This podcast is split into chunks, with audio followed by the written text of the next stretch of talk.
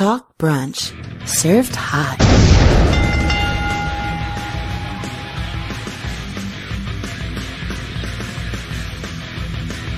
Talk Brunch Live. Rick Dara here, aka Captain Brunch. Being joined as always with co-host Mr. Dustin Soglo Frazier. Six years in this bitch. I'll be damned. Yeah, that is quite the feat, right? I feel old as hell. Like, uh, what do you even do then, right? Where do you go from here? Do you just make it the longest weekly podisodic show? No, because then we're gonna start to suck after a while. Yeah, yeah. I'll start having to charge you for your uh, COVID screenings. Oh god. That's pretty much the long and short of it. And then we're gonna get put to a coffee table every week. Yeah, preferably not. Preferably not. But yeah, here we are. It is uh, November 23rd, 2020. This is officially episode 422. And uh, wow, that's something else. Good lord. Yeah, right. I never thought that we'd be here, my friend. How do you feel about the whole thing? Something else, right? It has been a hell of a ride. I mean, Mm-hmm. Jesus. Yeah, we officially start year seven. The Undertaker's career comes to an end as a new year of Talk Brunch begins. So that being said, shout out to all of you that are across all of the chat rooms and all of the podcast platforms, including iTunes, Stitcher, TuneIn, SoundCloud, uh, Stitcher, iHeartRadio, Podcast Addict, uh, TalkBrunch.com, Facebook.com slash TalkBrunch, and of course Twitch.com or Twitch.tv slash TalkBrunch. Oh man. We are going to talk. I do want to talk to you guys about some stuff that's happening. But that's going to be as we go into the show. You know, you guys know how Destin and I like to do this. We like to start off with fun stuff, humorous stuff, comedic stuff, you know, stuff that just makes sense before we go into uh, any of the other things going on. Don't worry, there's plenty of uh, alleged uh, molestations and drunken driveries and so on and so forth. But nah, I kid. Because that's the wrestling world. that has become the wrestling world though, hasn't it? It really has. Like, Like it's become a place where you talk about like all of the crimes that have been committed and uh you know, all of the bad things that have happened. It's a little bit wild. and then if you got time, the weeklies. Then if you have time, of course, last but not least will always be the weeklies. But yeah, um, when we first started doing this, I remember a lot of the things were just talking wrestling. That was like the entire original premise was just talking about the angles and the storylines. I never even thought that it would become the way that it is. And yeah, social media definitely played a part in that. No question about it because uh news got around quicker. Things were no longer rumors or speculation because one thing that we've learned unfortunately is that wrestlers have uh big mouths, a lot of them. So we started getting more shoots. Interviews used to be like buried treasure. Remember, used to be like, "Oh, you got to shoot. We found a shoot." Now they show up in my recommendeds on YouTube. Yeah, right. Like you'll be just scrolling, and it'll be like you know upcoming details on new Mega Man game, and then next to it it'll be like Beth Phoenix shoot interview. like wow, it's just very uh common and very easy nowadays for that to just become the normal, the standard. It's weird. It is. It's definitely weird. It's definitely different from uh, the way that it used to be. And that's actually made it harder. We're going to go into more detail about that later because I do want to talk about that. But that's what one of the things that's made it harder to do this is that it's almost three or four times as, as challenging as it used to be, you know, just because everything, there's like three or four times as much news. So You gotta weed through everything.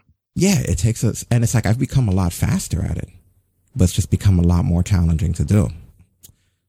You know, I don't know. Do you feel like you gather news faster having done this for as many years now as you've done it than when you originally started? Oh my god, uh, by a long shot. Yeah. For one thing, because a lot of people who know me outside of here know I'm when it comes to news, I'm more of a memory person. My memory is a lot better when it comes to stuff now. Yeah. A lot of the stuff you ever got, a lot of the stuff you guys see me bring up it's not even something where like I wrote it down somewhere. I'm gonna bring it up. It's just sitting in the back of my mind. I'm like, all right, save that one for the show. Yeah, I'm right there with you. But for for me, I think it's become that way uh as well. You know, where like I'm doing a lot more stuff by memory than when we first started doing this. Like when, and I think that was growing pains in the early episodes. It was more by the books. I was trying to get as many things, uh, out there as possible, as accurately. And I had like more of a program. Like with me, I'm more casual now with my, uh, presentation and preference of the way that I do the show. You know what I mean? Like even like right now, um, you know what I mean? Like even right now, like I'm just kind of I'm I'm flipping through my phone, making sure that the feed is everywhere while I'm talking to you. Whereas like before, I would I would never have dreamed of doing that before. I'm over here looking at this and just making sure that uh, you know, we're broadcasting across all the stuff while speaking to you, because why not? You know. Pretty much. Yeah, I have the tweet pinned up there, so hopefully that'll help. Come on. But yeah. Uh, yeah, let's talk about some fun stuff first going on. We came off of you from the heels of Survivor Series. Uh, what do we got going on here? Okay, so The Undertaker is now going media crazy, huh? From a guy who went from someone who wasn't, didn't want to do too much media. That man is all about the media now. Oh, as soon as, cause I got, I got to catch a little bit of, uh, I actually got to catch the whole thing of, um, the Stone Cold Steve Austin podcast, that second round they did. It's crazy that now, ever since like he's kind of just like dropped the kayfabe, he's just he's everywhere. He is. He really is. it, it, it's like it's like going outside and catching the sun for the first time. Yeah, now he's just, it's, it's kind of like when CM Punk got really quiet. Wow, wow, we're like, wow, he handled his departure really respectably. And then he just became like a permanent asshole. the only difference is for Taker, at least it worked out. Yeah, he didn't become an asshole. That was the main difference here. He so can go to UFC and get his ass kicked and then wind up on Fox again. But look, this is a preview of, of Taker here. This is a that show, that Hot Ones. Apparently he was on. Oh, here. yeah.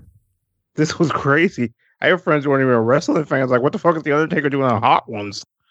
That's how you eat a chicken wing. You don't tear it off with your hands. Not going to mention any names, Stone Cold. What? what do you remember about performing under the name Commando? Wow. Man, a lot. You've done some homework, brother. You're the first person that's ever asked me that question. Who was the most savage backstage prankster? I, I won't get into details, but uh, there there are some stories back. If regular people were to hear them, they would just like they'd be appalled. Here you are, face off with Stone Cold Steve Austin. You know, my head hit him right in the chin. His eyes rolled like a slot machine. It'd be interesting to see Undertaker eating these wings. Stone Cold, man, it was it was a good night.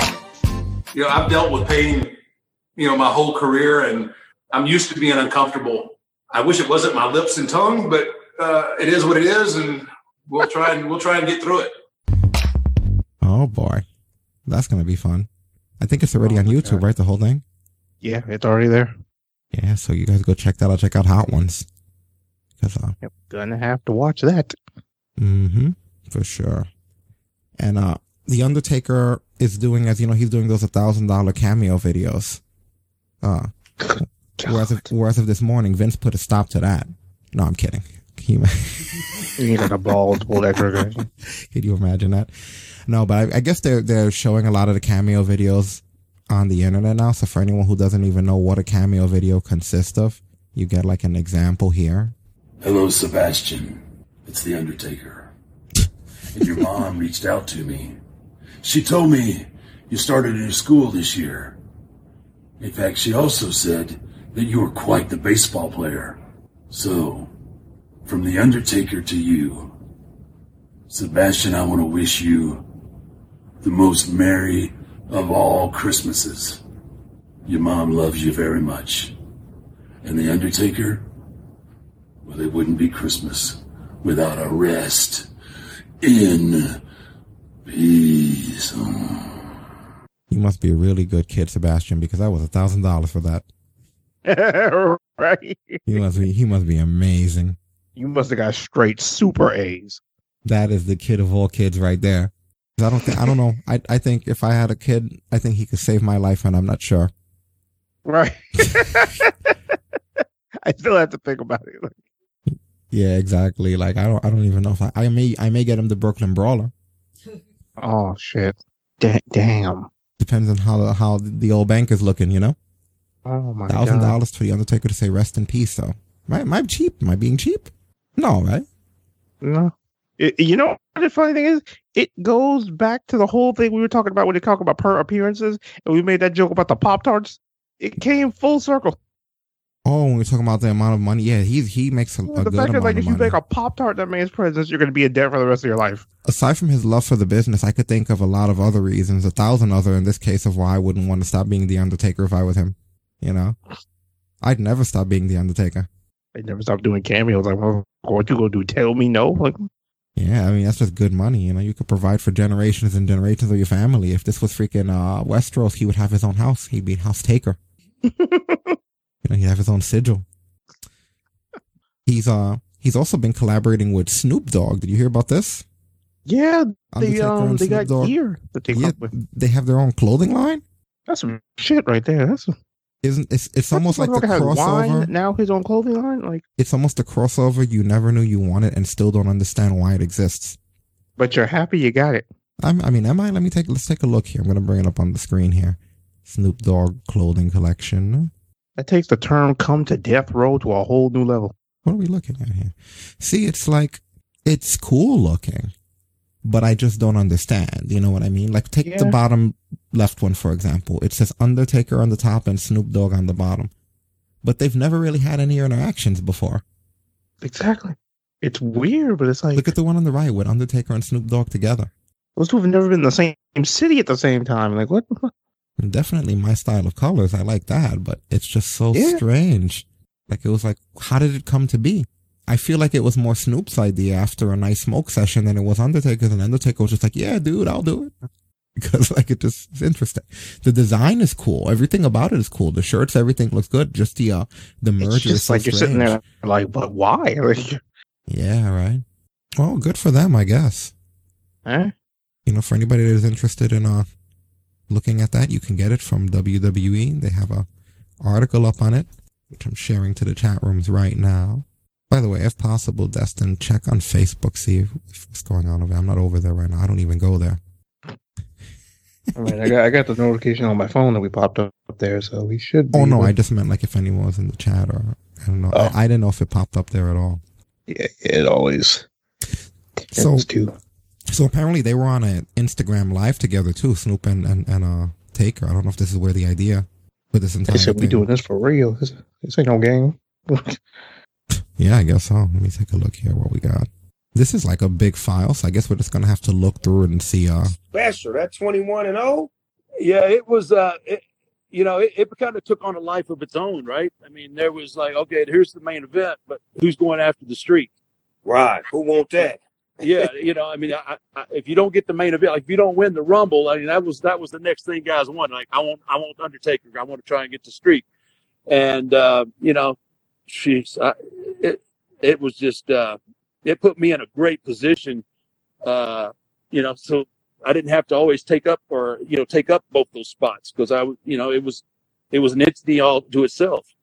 So, yeah, it, it, it was cool, man. It was, uh, you know, yeah, everybody, you know, everybody loses sometimes, man. You know, that's- that's part of life. It is what it is, man. Hey, it ain't a loss, it's a lesson. Everybody takes a L. It's just a lesson. We learn how to do it better. Yeah. some people smoke them. Absolutely, you got to keep. You always You stupid. keep learning and keep growing, and uh, it, you know, it made me adapt to what I was doing, and uh, yeah, that's a, that's a great. That's I'm gonna use that, man. I'm gonna steal that.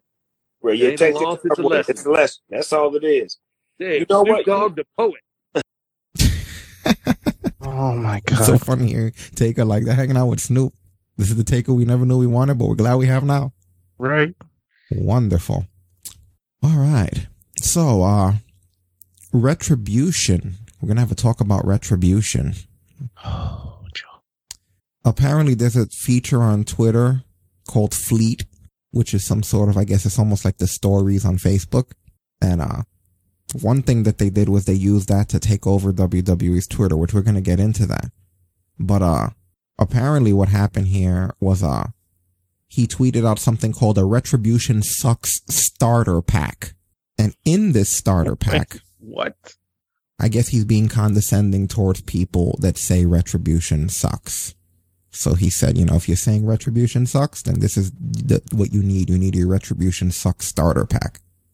So in this starter pack includes a Bullet Club t-shirt, a neck beard, a tweet about how much retribution sucks, except for Reckoning, because she's a chick, you know how, how neck bearded Bullet Club wear t-shirt wearing fans are, and a single relationship status. And then, uh, T-Bar threw out his version of a Retribution Sucks starter pack, which apparently had an AEW logo, a Union Jack flag, and, um, a list of wrestling podcasts. So this is their way of basically saying fuck you to people who meet those stereotypes. Now, uh, it's to my understanding that afterwards T-Bar and, uh, Jack off, I already forgot his name since I wasn't looking at the program, but the two guys deleted these tweets. And I guess for obvious reasons. I mean, as much as they're trying to be condescending, hello, you geniuses that just got pulled up to the main roster. I get what you were doing and I get who you were taking jabs at. But I think that Trips and Vince are to just see your Twitter accounts with AEW and, uh, freaking, you know, Bullet Club logos all over them. Like, don't you, am, am I, I don't know, am I being old school, but don't you think they're, they'd be mad at those guys that they tweeted shit that had AEW and Bullet Club? Even if it was to get at people that like that kind of stuff? Like, don't you think that they'd be fucking mad? Just a little. No matter what company you are. I mean, that would piss me off if that was my company and they did that. You're already on thin ice as retribution. Like, that's might that might be the funniest thing I've ever heard. Because it's like, first of all, nobody likes you, and then not everybody's AEW fans.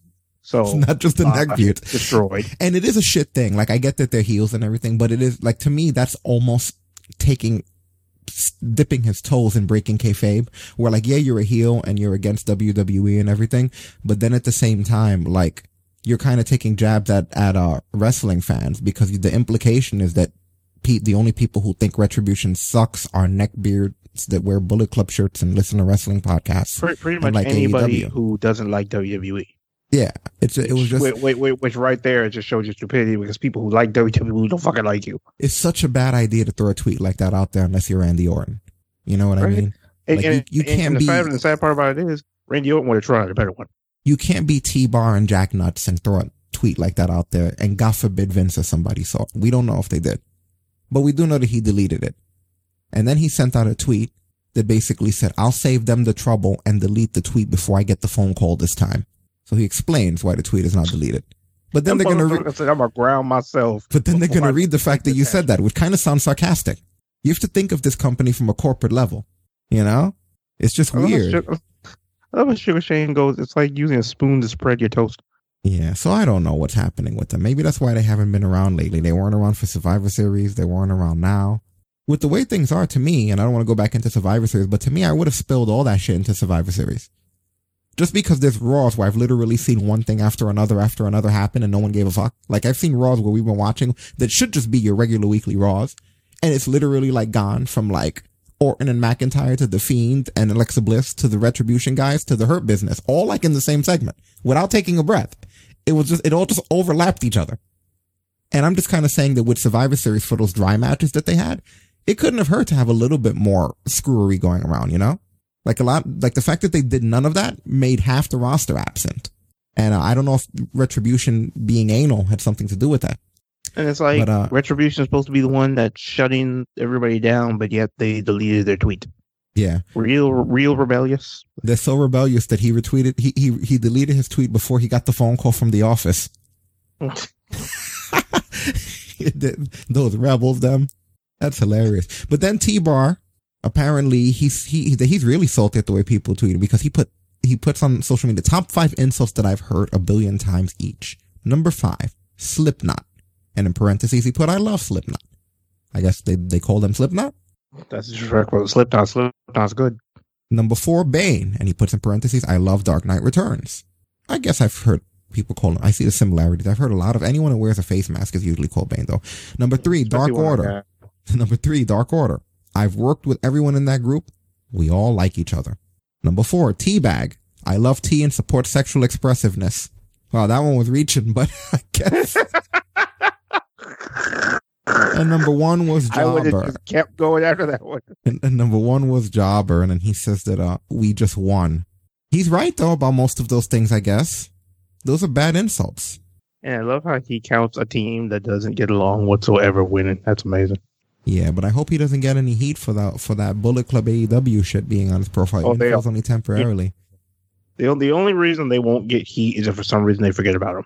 Because the one thing, the one detail he forgot when he released that tweet is that even when you delete something, there's always going to be some Bullet Club wearing, AEW hat wearing, neck bearded mark that thinks that Retribution sucks that screen captures that shit. Wasn't that your point? Dumbass. Oh, wow. So Retribution, quote unquote, hacked uh, WWE's Twitter account at some point so that they could put their own messages up there.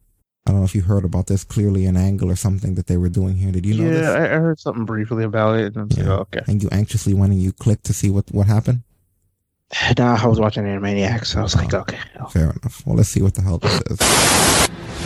My name is Mustafa Ali, and this is Retribution. And we have taken over WWE's Twitter account. And I know what you're thinking. I could have just hacked this account, right? But I thought this would be a little bit more fun. And I promised all of you that the truth will be heard. And I am a man of my word. And the truth is, you forgot. You abandoned us. You created us. Did you think that I'd forget? You were the ones that chanted for me to be here, and the company listened. I tried to fight for what was right. But within a year, you all turned your backs on me. No, I didn't forget. And now, every female in that locker room will get their day of reckoning. At least they Is it got going to be a- on the GameCube? at least they got uh origin stories, I guess. You know. And I love how they she's like, explain- every female's going to get their day of reckoning. You've attacked one. But you know what? Them doing that, it's a shame that was just on Twitter and that hardly anyone knows because them doing that solves a number of my problems with them. You know, like first of all, I've said before I don't like the the new character thing. Like the fact that they sort of acknowledge who they were before who they became negates that in a way. So I, I kind of like that. The packages, the way those packages is done, I also like the way it looks, the presentation, just the way they look, the sound in the background. It has a good vibe to it and everything. Th- like there, there is potential here. You know, I don't want you guys to think that there isn't. Even the intro, like I've noticed, I, I paid attention, uh, the other day, whenever the hell they came out last. I just the cinematography, the way the camera's like sort of diagonal when they come out, like has like a specific style for them. That's the kind of stuff you do to get a stable over. And, uh, I definitely think them having backstories and justifications for what they did does make it make more sense. Came to WWE with nothing but hopes and dreams. But only in a place like WWE can someone who looks like me, with my pedigree, with my background, be overlooked time and time and again. One day I got a glimpse of hope. An opportunity where there had never been an opportunity. Only for it to be taken away. Now you tell me, would that not turn any man into a mace? When I started, I tried to earn your respect, but all I was met with was ridicule. I was left broken, a husk of who I used to be, until I was found, reshaped and made into a weapon. A weapon for retribution. Do you know what it feels like to be betrayed? To trust a friend? To trust a mentor? To trust anybody who's ever said that they have your back?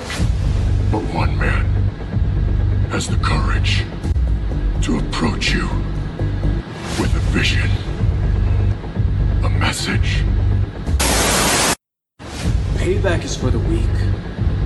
Retribution is for the strong. And now we write our own story. We have the pen in our hand, and if that pen should run out of ink, that's fine because we will use our own blood to finish writing the story. We will not rest until we shut you down. Hmm. So, uh, You know, I like it, but here's the problem. okay. The soon, like I said before, once they signed the contracts, they were just regular guys getting their asses kicked now. And then why wasn't this acknowledged on Raw? Like, kind of. It ruins it. Yeah, there's definitely potential there, but like, there's certain stuff where it's like, okay, if you're gonna do it, you do it now, or there's no saving this thing. And it's kind of weird that the person who got uh, stripped down the most thanks to this entire idea is Mustafa Ali, the one who's supposed to be the leader. Normally, when you become the leader of a stable, if anything, it's supposed to enhance your character already. They stripped this kid down to the bare minimum. Number one, he used to be a high flyer. He used to be Mr. Top Rope guy, springboards, 450s, all kinds of shit. I don't see the guy doing any more wrestling. Number two, even his intro, which used to be cool. He had like the ninja thing with the glow in the dark stuff and the hand that shot the laser thing. That's all fucking gone, you know, cause he has to have that dark persona. So the one that's lost the most of his identity, in my opinion, is Mustafa. It's not like people in WWE's bubble knew these other guys that well, you know, like we knew him from ROH, like when it comes to Mia Yim and Donovan Dijak. But, uh, really, they, they could have, like, especially since they're not, like, disassociating from the previous characters of who they were. It works. But him, they need to do something with the leader, you Yeah. know? And then with some of those videos, I hate to be nitpicky, but there's certain things that just don't add up. Kind of like Stacey said, like, Mia, we watched you for like three years fighting the top girls in NXT. What do you mean we turned your back after a year? Like, Yeah, there's no. certain stuff where you could tell that those lines were set up, assuming we didn't watch NXT. Yeah, where Like, it's like maybe, the- maybe that's just, maybe that's just me being nitpicky, but it's like there's a level But you guys are for- continuity. I feel like you have to kind of like But the continuity makes sense because you, you have to remember that the whole story of the stable is their message is to the WWE, not to the fans, but to the WWE themselves. The company is who they're addressing all of this shit to. So if you're looking at it that way, which is how they've been saying it from the whole time, aren't they right? I mean, they never really forgot about Mia. WWE didn't didn't like turn their back on like Mustafa Ali wasn't getting pushed for a while. He had been back from injury for a long time. By the way, for those of you that don't know, there was like a couple of months of Mustafa Ali complain tweeting that I just skipped across. Oh yeah, Uh, he was on on main event fighting Ricochet and just like So he had been back. They they pushed him. He was injured, and then when he came back, they did nothing with him. He'd been back. You have no idea how long this guy's been back. It's been really, really long. Longer than the Hurt Business was out. yeah, yeah. I think I think he's the one that definitely makes sense out of that whole group. But then when I look at the Mia one, and it's like, but Mia, you, you got your first title shot like a couple of years on NXT. Like, they, if anything, they kind of kicked you up in the high gear after a little bit. Like, I don't know. Maybe it's just me being nitpicky, and then like how disappointed I've been with this thing so far. But like, if that's any sign of anything, the next time I see them, shit needs to start going down. Like, I don't feel like watching them lose to the hurt. Like, if they come back and they lose to the hurt business, business again, you might as well pull the plug. Because like, if they put forth the effort like that, there's no excuse for anybody else to not get. Like, I want to see the rebels who showed up when they first showed up. I don't want to see just the faction that's on Raw. If they're gonna be rebels, let them be freaking rebels. Like, let them show up and just start fucking shit up again, not just only come out for their scheduled match on the brand they're subjected to because they signed a contract. If they're gonna be rebels, let them be anarchy rebels. Yeah, I agree with you there. Because the uh, way they're talking, they're not supposed to be just another faction. But then when I see them coming out, all I see is another faction. And they should really explain how come there's not so many of them anymore when there was like literally an army of them coming from all directions and stuff. It was like tw- I think we saw like twenty of them jump people one time. yeah, it's just poor writing.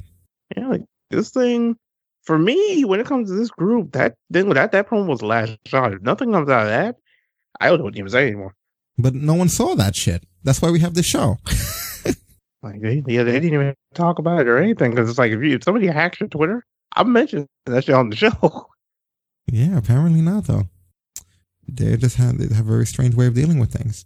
And in the case of uh Mercedes Martinez, because remember there were there were early reports with her that uh that she didn't want to be a part of it or something. Apparently, since then she's come forward and she's corrected that. You know, and she said uh that it had nothing to do with that. Like she's quoted, let me see here. She says uh just a reminder, we are all still in a pandemic. I have asthma and immunocompromised and an immunocompromised son. So please take COVID-19 seriously. Be safe, stay healthy, wash your hands regularly, and wear your mask for the safety of yourself and others like me and my son. Thanks. So, contrary to earlier beliefs, sounds to me like, uh, Yeah, she just uh she was high risk. Yeah, no. I think your health first. A gimmick is not worth your health. Not that gimmick. No, definitely not that one. You know, if there's if there's gonna be a gimmick that's worth your help. It ain't this shit. it is not that one. Don't do it. you getting renamed Chin Strap is not worth your help, Art. I wonder what did she have a name? I don't know. They never named her. Uh, I will never know what it was. What do you think? But they they're so random. I was just like, fuck it, I'll throw something out there. Yeah, right. There's a tits. Oh, oh, oh, you better hope they'll listen to the show. No, they can't use tits. I don't know what they would call her. I'm trying to think of a clever name for Mercedes Martinez that would fit into the uh the universe. Of, Waterboard, like what? I don't know. Whatever. Anyway, moving along. So apparently there's been an issue with uh Cody Rhodes. Did you hear about this thing that happened with him and that Benson guy? Yeah, like I guess um some information leaked out. I guess about how things were with between those two. Yeah. This was uh the guy posted on social media. I actually saw this before it hit the sheets. Let me bring this up and I guess I'm just gonna have to read the whole damn thing. This is gonna be one of those situations. Oh God. Yeah, oh god indeed. So uh this guy basically says uh cuz he he was hired with AEW. He says things were very off from the time I started with AEW by the way of Comeback Studios. So just to clarify, he was hired by AEW through Comeback Studios, which is I believe owned by Diamond Dallas Page. Shortly after I was hired, I was told that Cody, the EVP, didn't like me and thought I was a quote unquote stalker fan based on an interaction I had with him at All In. This didn't make sense to me because every other time I had met him, he seemed friendly, even even initiating physical contact with me. But I was told over and over again, if Cody asks, we'll fire you. I became terrified of the man because I had left home and moved eight hours away from friends and family for this job, and I was told my job was in the hands of a guy who already didn't like me. Cody apparently requested that I not be present when he was in the building, which led to me either being made to leave or stuck hidden in a room when he came around, having to ask if I could come out to use the restroom. I was also told not to talk to any talent, not even friends I had made before either of us worked there. This led to really awkward interactions early on where I tried to avoid making eye contact. Give me a sec. I gotta go to the next one. This is a long one, so bear with us. Page two here. Eye contact with people I had friendly interactions with before or not responding when someone would attempt to talk to me.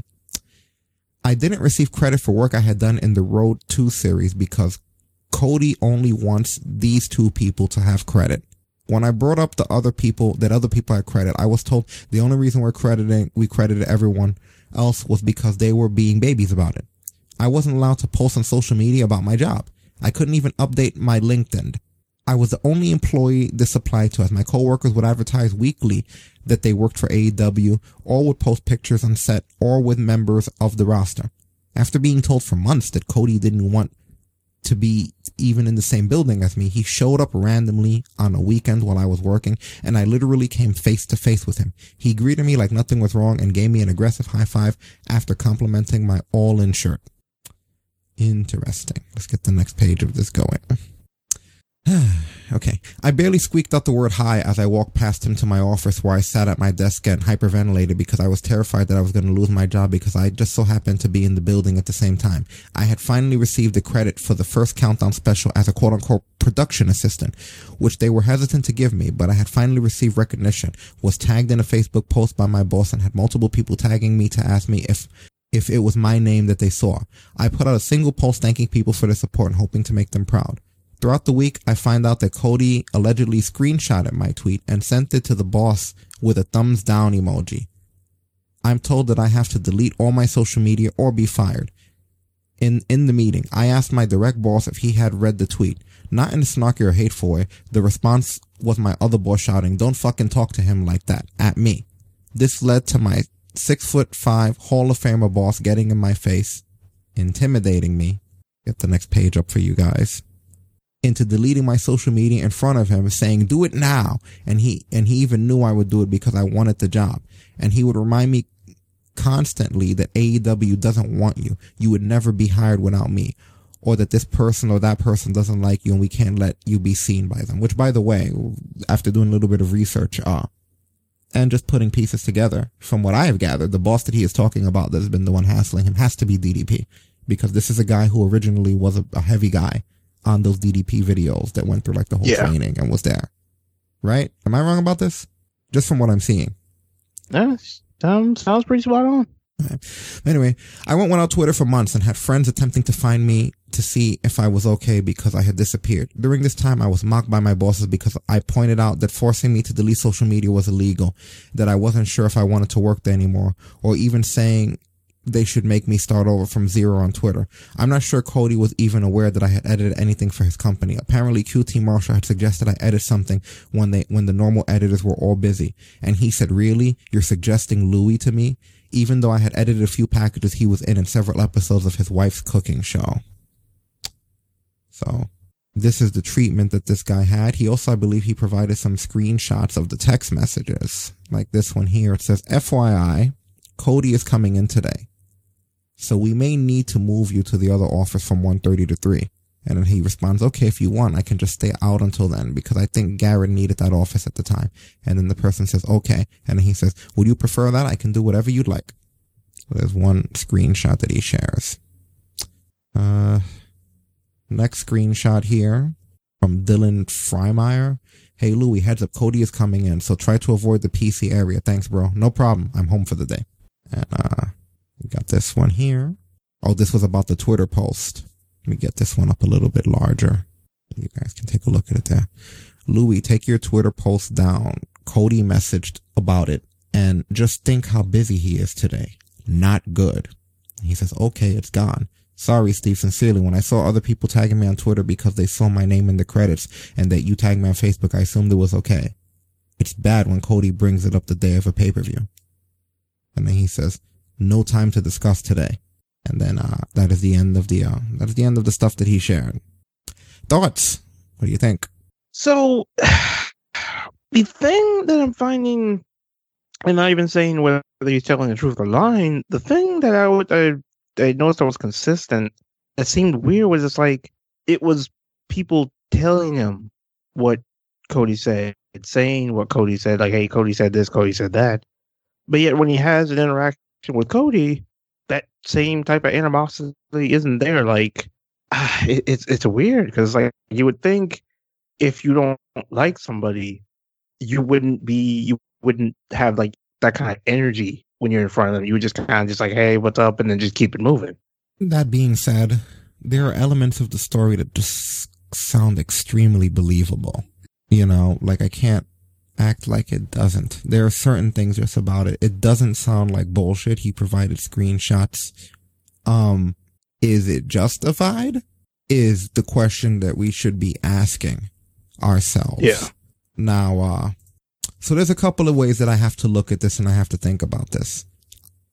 A lot of this guy's social media posts have popped up from his past since. I'm not going to say he isn't a weird dude. He's a weird guy. He is strange. I remember him saying something on a post and it was joking, obviously. And this is no reason to bury someone or treat them like that. But I remember him tweeting to Cody one day. I guess they were doing a AEW was having a barbecue at some point instead of doing a show. And, uh, he remembered saying something about wanting Cody's meat in his mouth. And he was just like, Oh, wait, that came out wrong. LOL. Or he was just doing, it was just kind of strange. There was another point where he said some homophobic and racist stuff, you know, and it, he used the N word. You can go back and you guys can look at this himself. And I mean, not for nothing, but, uh, when you look at that, you look at the Rhodes family, you look at the fact that Cody Rhodes has a, has a black wife and you blatantly, it wasn't like in a playful way, which wouldn't be justified. It was in a way where it was like, paraphrase him and it was like, oh, it's one of those filthy, kind of like that kind of thing. It was blatant racism. No, that yeah, And- and- that's and- something I didn't and when, know. And when So these that's- tweets came back up recently, because you know, whenever shit happens on social media, first thing they do is bring up your tweets. It's not like the guy said that those weren't real. He said that he admits that when he was younger, he used to say edgy things in order to get attention. And as a teenager, he said things. And he says that the mistakes that a teenager makes doesn't think that it should uh, dictate the actions of a man like seven or eight years later, something like that. I'm paraphrasing, but uh, this was his justification. I do agree with that aspect of it, but nonetheless, it doesn't change the fact that there could be potential justification for Cody to not want to be around this guy since he does come off as weird. DDP has apparently openly called him Weird Louie or or Strange Louis or whatever openly. They said that you can actually hear him call him that in some of the fucking YouTube videos when they're when DDP's on there. So uh it's apparently no secret. That being said, uh that doesn't uh I think I don't think Cody's wrong for feeling that way. I think the way people around Cody handled it was wrong.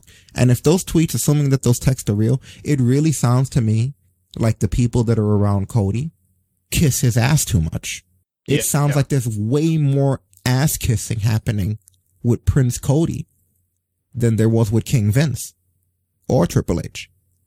You know what I mean? I couldn't imagine those guys asking someone to not be around them or anyone within the WWE corporate bubble enforcing that shit. Say what you want about them. They're a corporate company. They operate on a corporate level. That kind of hazing shit doesn't happen in WWE. And maybe that's one of the benefits. There no, there, there couldn't be such a freaking hive-minded nature in the WWE that everyone, assuming this happened, that everyone would be okay with this. And again, that sounds like a lot of ass kissing to me. Cody has a lot to think about. Today's the day of the pay-per-view. Imagine how Cody feels seeing your name on Twitter, getting credited for doing something that you did for a job that you have. Not good that he has to worry about that on the day of the pay-per-view. First of all, Cody doesn't have to worry about that. Not his fucking problem. Yeah. It doesn't do anything. That's going to distract him from the pay-per-view. Uh, apparently, the reason they can't get rid of him because it was he was hired by uh, that other company. But then at the same time, I'm hearing that other company was run by DDP, who's close with Cody. So it's weird. We don't really know. Everyone's doing the whole finger pointing thing, you know. At the end of the day, I don't know. Has, has anyone from the AEW side or the or, or, or the Rhodes family, the Nightmare family, if you will, commented on Not this shit? I've seen.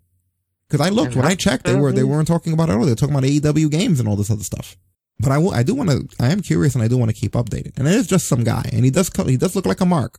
He does act like a mark. So I'm not even gonna say he isn't. I'm not gonna say Cody's not justified, but the way that it was handled, assuming this is the way it was handled, to me, that comes off a little bit strange. Yeah. You know, you gotta deal with people a certain way, especially since the guy kept proof. You know.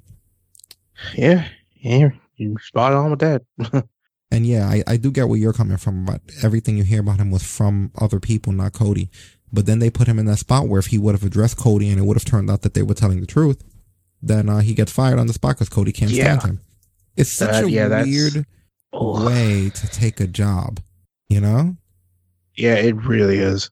Uh, it just leaves so much to think about. Like, why would they do that? This is such a strange premise to deal with. Yeah, it's. I mean, because definitely, uh, the tweets was a new thing hearing about from me. That de- definitely adds a element to it as well. But yeah, hopefully, um, hopefully we find out more in the very near future because this is uh, this is some shit. Yeah, so you didn't know about his racist tweets, right? Nah, I had no idea about any of that. It's not even stuff I could say or put on the screen on here. Yeah. You know, like, Like, it's that bad. So, but I'm definitely going to keep up with this and like I do with everything else, keep you guys updated at the story. So we'll have to see what happens there. We're going to talk a little bit about Impact Wrestling because there's been some changes happening in the world of Impact. I know that gets a lot of you super excited, right? Maybe, Yeah. maybe Dustin and that other fan over there somewhere. No, I'm kidding. Oh, But uh the Rascalz, they had their final match in Impact, right? And where the hell are they going now? They going to WWE? yep. The Rascalz are coming to NXT. All right, I don't really know much about these guys. I'll put it to you like, Oh, you could talk. I'm gonna turn this down. What are you gonna say? I was gonna say, yeah, I'll put it to you like this. If you've never seen these three go at it, if if you've never seen these three, that's gonna be a hell of a trio to have in NXT. Yeah. Like they're one of my favorite uh, parts of Impact, and yeah, they um had quite the goodbye because I mean they've been fan favorites the whole time they've been there. The fans absolutely adore these guys, and yeah, this Who are the three members that, that are in this? is uh Trey Miguel, Dez or Desmond Xavier, and uh Wes. I can't remember exactly who uh what Wes's original name was. I remember Desmond Xavier from the Indies. Sometimes when I'd catch stuff on the Indies randomly. Probably the only one. Trey Miguel and uh, Wes were the two lesser known members, but yeah, this has been an incredible trio since uh, they first got together. Yeah. So are they- Consistently one of the most entertaining aspects of Impact, and I mean, like I said, this is this is a when when these guys show up at NXT, it's going to be a trio I think unlike anybody's ever seen before. They're all over the place when it comes to the stuff they can do. Yeah, as long as they don't take away their gimmick, split them apart, and then make them into something else.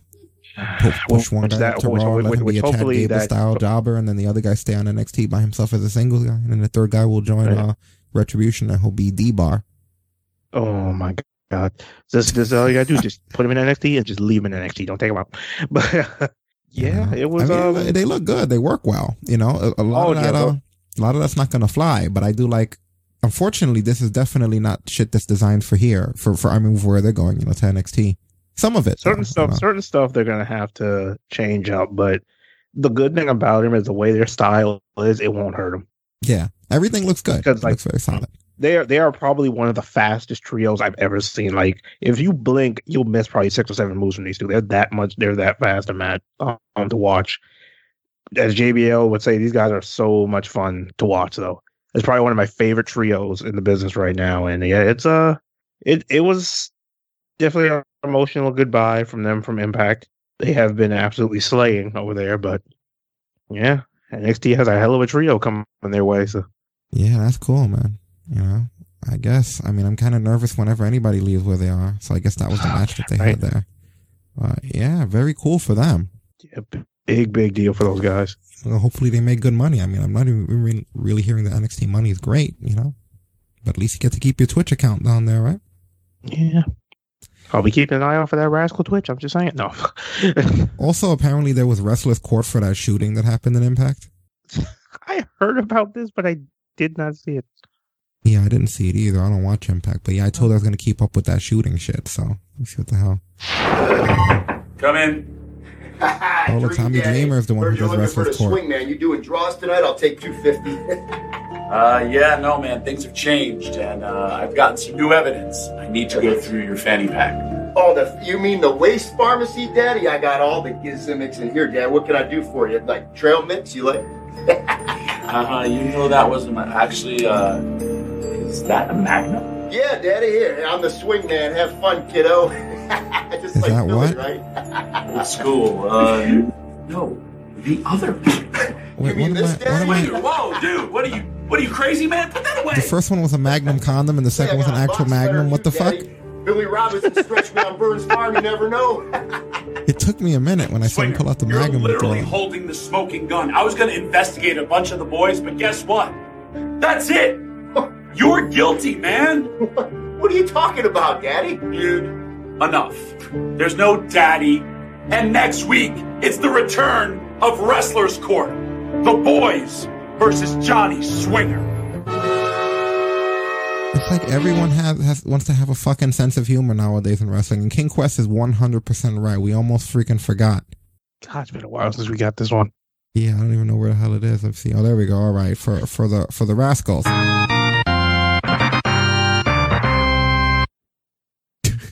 It's seriously been like a solid year and a half, I think, since I've heard that. Yeah, Good God. yeah. So, but yeah, they look good. You know, I'm not gonna. Let's, I'm actually gonna share that with you I, guys. I can't wait to see. I can't wait to see what they do first. Yeah. I just feel like I keep going down the same route, man. I'm not trying to be a Debbie Downer here, but good lord, I keep the, every how many can't count the amount of times that we've heard someone going next to me like I can't wait to see what happens. Yeah, you know what it is? Is because they're going to NXT first. Like if they were going to Raw and SmackDown first, I'd already be crying. I But, just uh, feel like I know what's gonna happen. The same thing that always happens, Pinky. Ugh. I've tried to enjoy it as much as I can. Damn it! Don't ruin this. for me. you know, you know exactly what the hell's gonna happen. Ugh.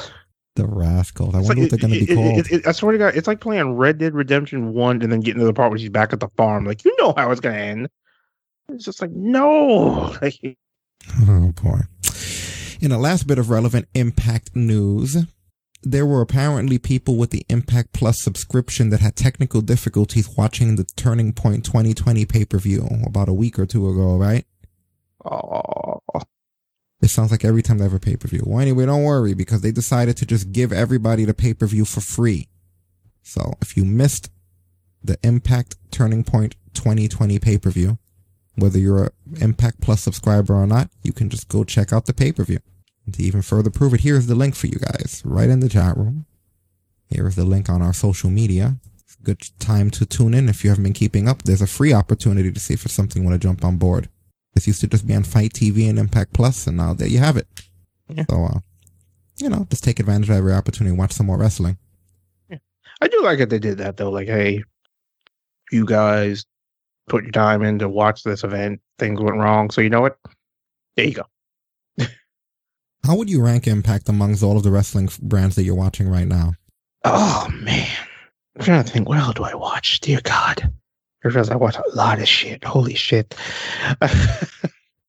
because I've realized at this point, I think I've almost gotten to the point where I start to consider NXT its own separate thing.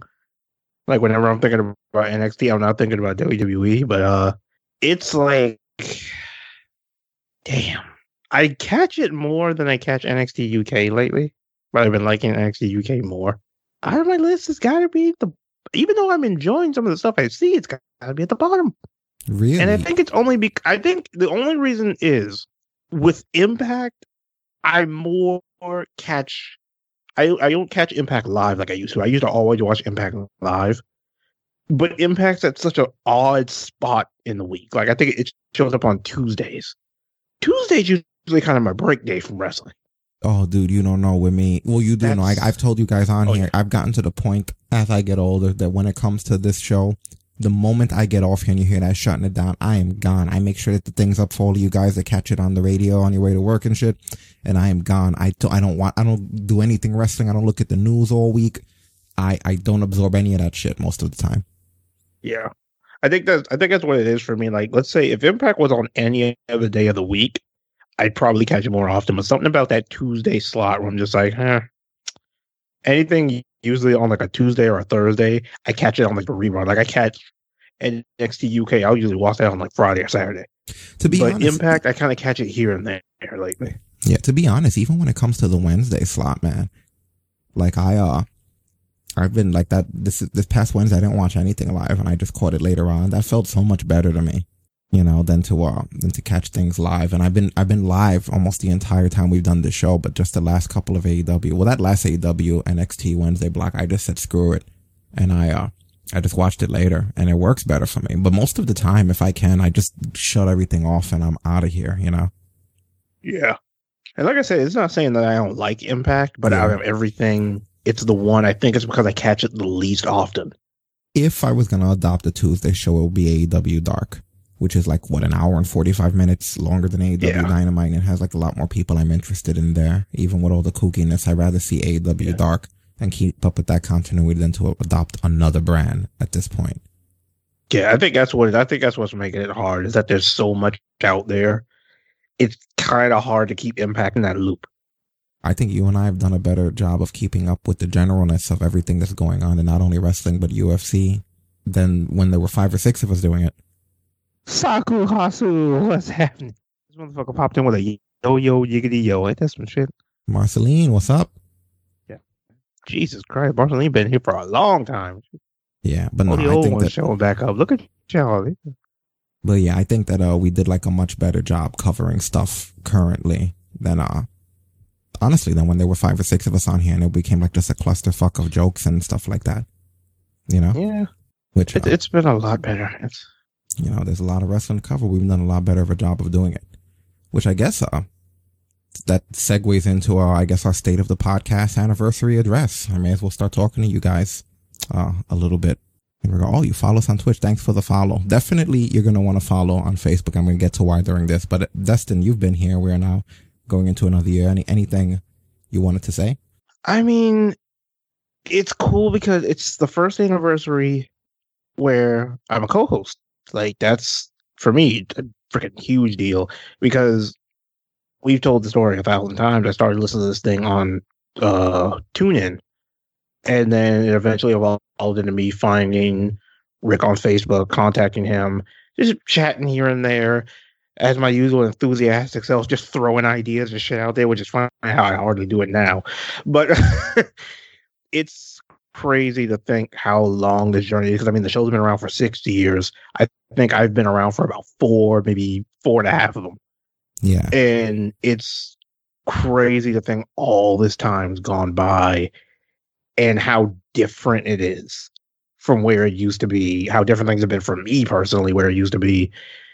It is now where this has just become like a daily part of my life. Like it's just become like a thing where it's something I just do. Nowadays, when it comes to whether it's work, my personal life, I revolve around it. I, I put everything kind of around the podcasting stuff. Like I really don't do stuff on Monday nights anymore. Not even just because of Raw, but because hey, I'm I tell my friends like, hey, I'm doing the show tonight, so I'll catch you for later. It's become not even a job as much as like it's just it's a regular part of my day. It's a regular part of my week. It's become a regular part of my freaking years. So it's crazy how far things have gone how many different people I've seen come in and out. And it's kind of funny. Once upon a time, I remember when my freaking setup was garbage. I'll never forget one day Rick told me, um, this isn't for everyone. And I don't know what it was about that, but I didn't even know if it was for me myself. But I almost inadvertently took it like a challenge. Like, okay, let's see if this shit's for me then. And then lo and behold, I'm still here. You know, like it's it's friggin' nuts, but it's been an absolute pleasure. It's been an incredible ride. Whether it's the stress of when audio comes out fucked up, dealing with just like trolls here or there, whether it be chat rooms or the platforms, all kind of other shit, to the highs of the Halloween episodes, the um every time we hit another hundred episodes, throwing out some of the new games we've done, just every little thing we get to do, the fact that like I actually have when it comes to certain ideas, a level of influence in this thing. It has been an absolute pleasure. It's been an incredible ride. it's probably the most fun I think I've had in a long time when it comes to certain stuff. Like it gives me stuff to look forward to during the week, whereas usually it was just my weeks just kind of went through. Nothing really happened. It was just like, all right, cool, another week in the neighborhood. Let's move on to the next. Whereas now I'm getting off of work on Mondays, like, okay, let me get my shit set up. I got about a few hours until the show. I got time. Let's do this. So it, it's it's been awesome. It's been absolutely amazing. So awesome, man. That's good to hear.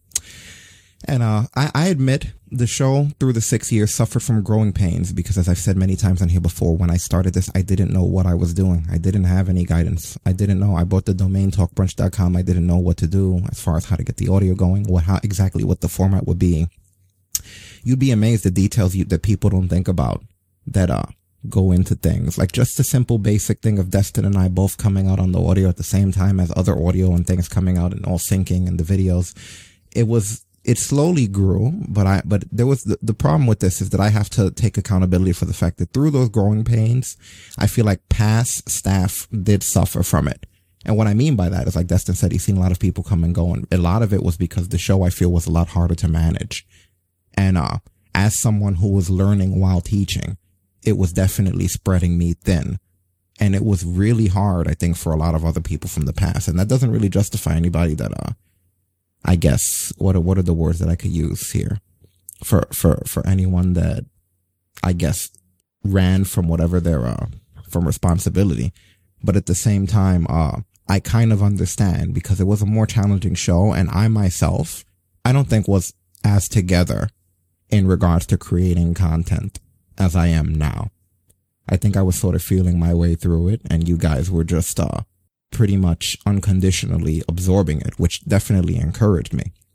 And that being said, I want to thank the people that have consistently supported every incarnation of Talk Brunch and have been here for all of the ups and downs because really at the end of the day, you guys are the ones that kept it alive because without the incentive of the regulars, I don't care if there's one or 100 or 1000.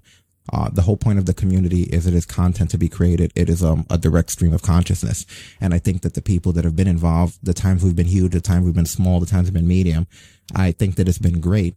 And uh, in that time, I learned, even though I had some experience with these things, you're forced. And I always tell people, they say, how do you learn how to do this? How do you learn how to do that? In order to learn, the worst way to go into learning is just learning for the sake of learning. I, in my opinion, I know some people differ. I feel like it's easy to learn when you have an objective when you know you want to do something, then you're going to automatically seek out the necessities uh, to make it happen. And in this time, I've learned video, audio, and graphic editing.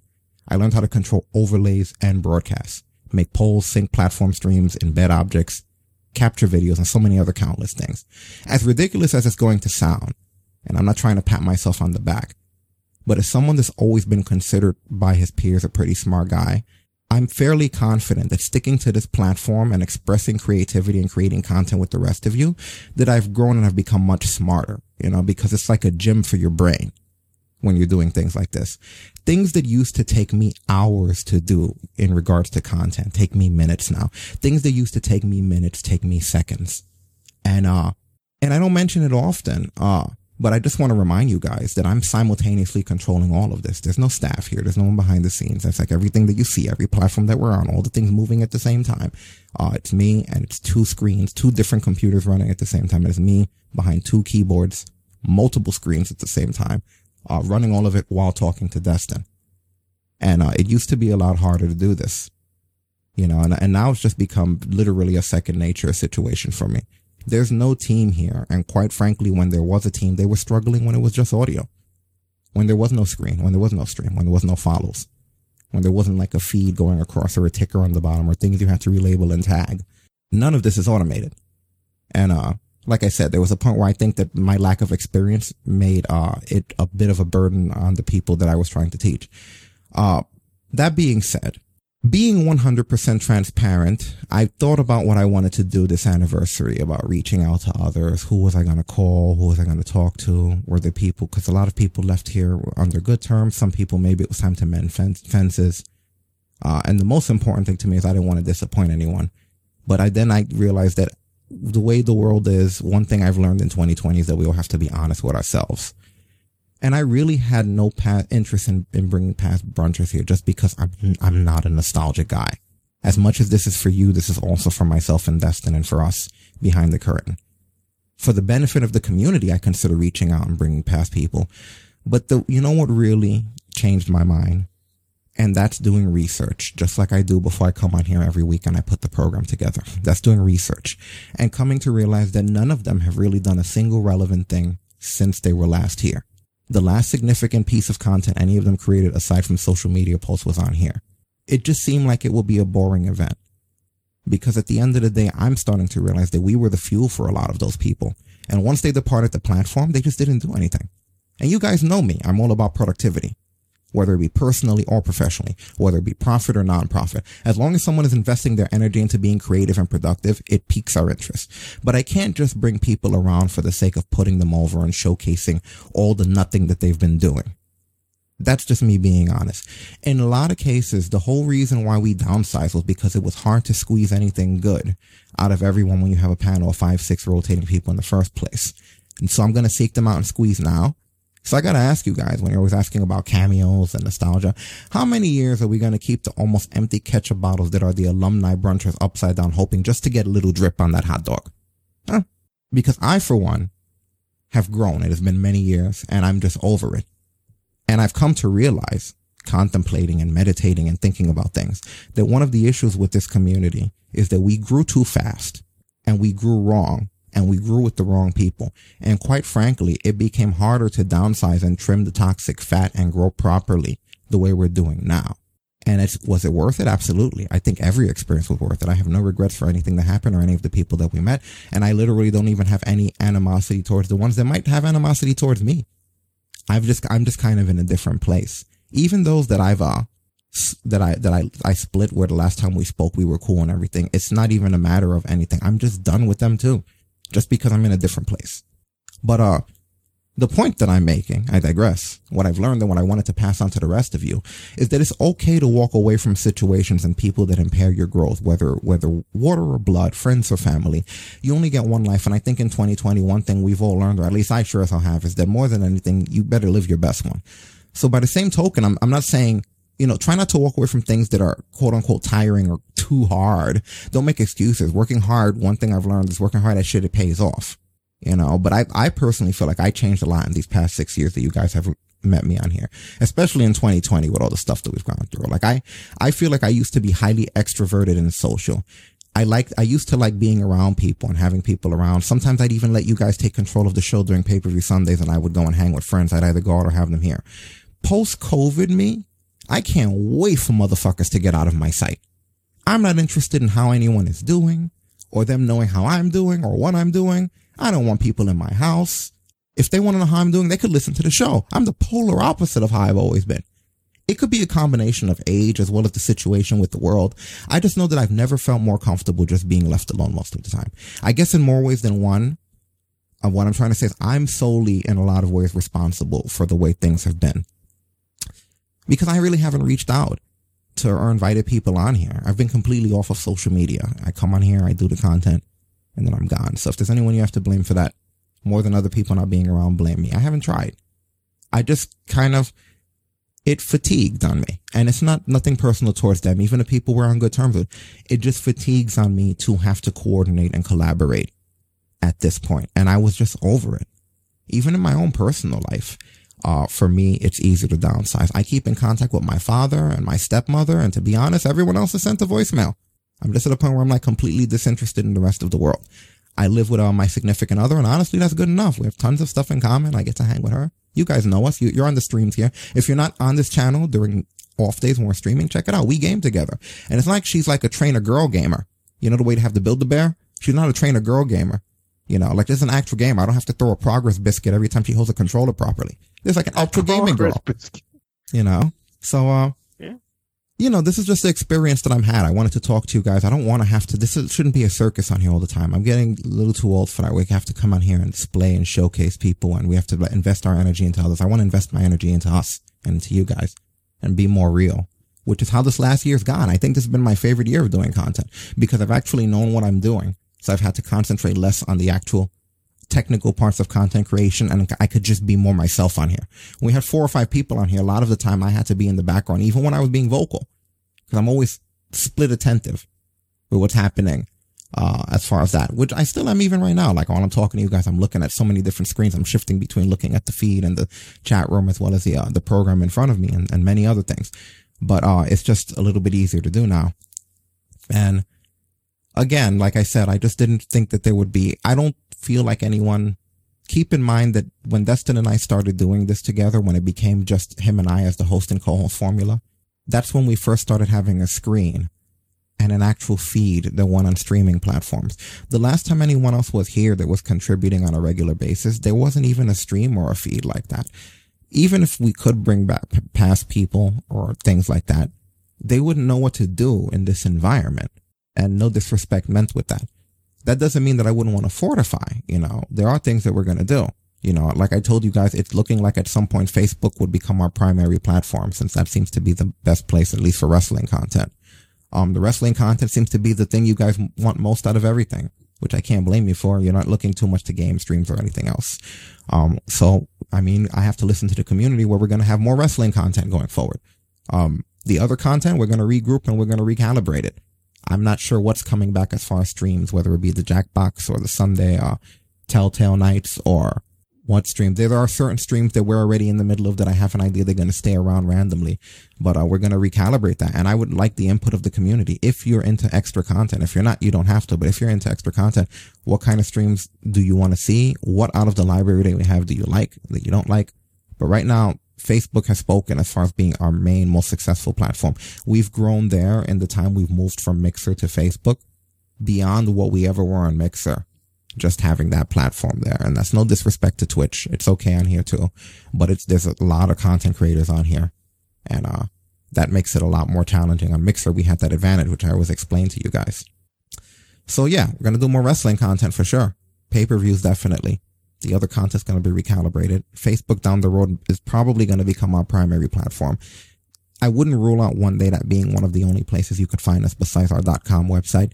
So if you're not following on Facebook, liking the page, I highly suggest you do.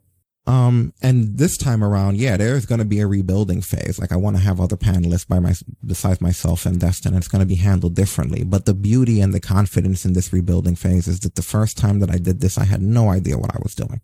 And I just all kind of came together. This time, at least I know exactly what I'm doing. You know, so I know exactly what I want to do and how I want to handle it. And there's not going to be as much room for error. And I don't really have to depend or worry about what other people are, are doing. So, uh, but yeah, thanks again, guys, for uh, for this experience and all of the growth. And for those of you that thought that this announcement was going to be some sort of a retirement or something, I'm so fucking sorry to once We again ain't going nowhere. you guys. You know, uh, like I said before, um, I'm gonna take satisfaction in knowing that I freaking podcasted and streamed to death. And even know when I'm gone that I took satisfaction in knowing that that is literally how it went down. so no, you're not gonna get uh, you're not gonna get that because I know that's where the extra views and lurkers that I'm seeing across all the platforms are coming from. Those of you that thought this was gonna be some sort of a cancellation announcement, contrary to belief, my friends, things are gonna change as far as uh, just the way content is handled. I think that we can be a little bit more casual around here, and we are gonna bring in others, but no, we're good. I just wanted to point out where in the world we are. And yeah, I said any questions. I also have the floor open for questions, comments, also call-ins if you feel like calling in. which I know I was last minute about that, but if you feel like getting on the line or whatever, uh, that's what I pretty much reserved this evening for. And also, I'll take a moment to open my Bang Energy. I don't know why I keep advertising them. They haven't given us any sponsorship or something. There are certain energy drinks that might be willing to, but they're not one. It's good. That's what it is. Like, Yeah, I just find, you know what it is? I used to, uh, I think I might mention, I used to drink the Rays energy drinks because there's a health store near me and the Rays are sugar free and they don't have any garbage in them like these monsters. All the shit is made out of literally nuclear dust.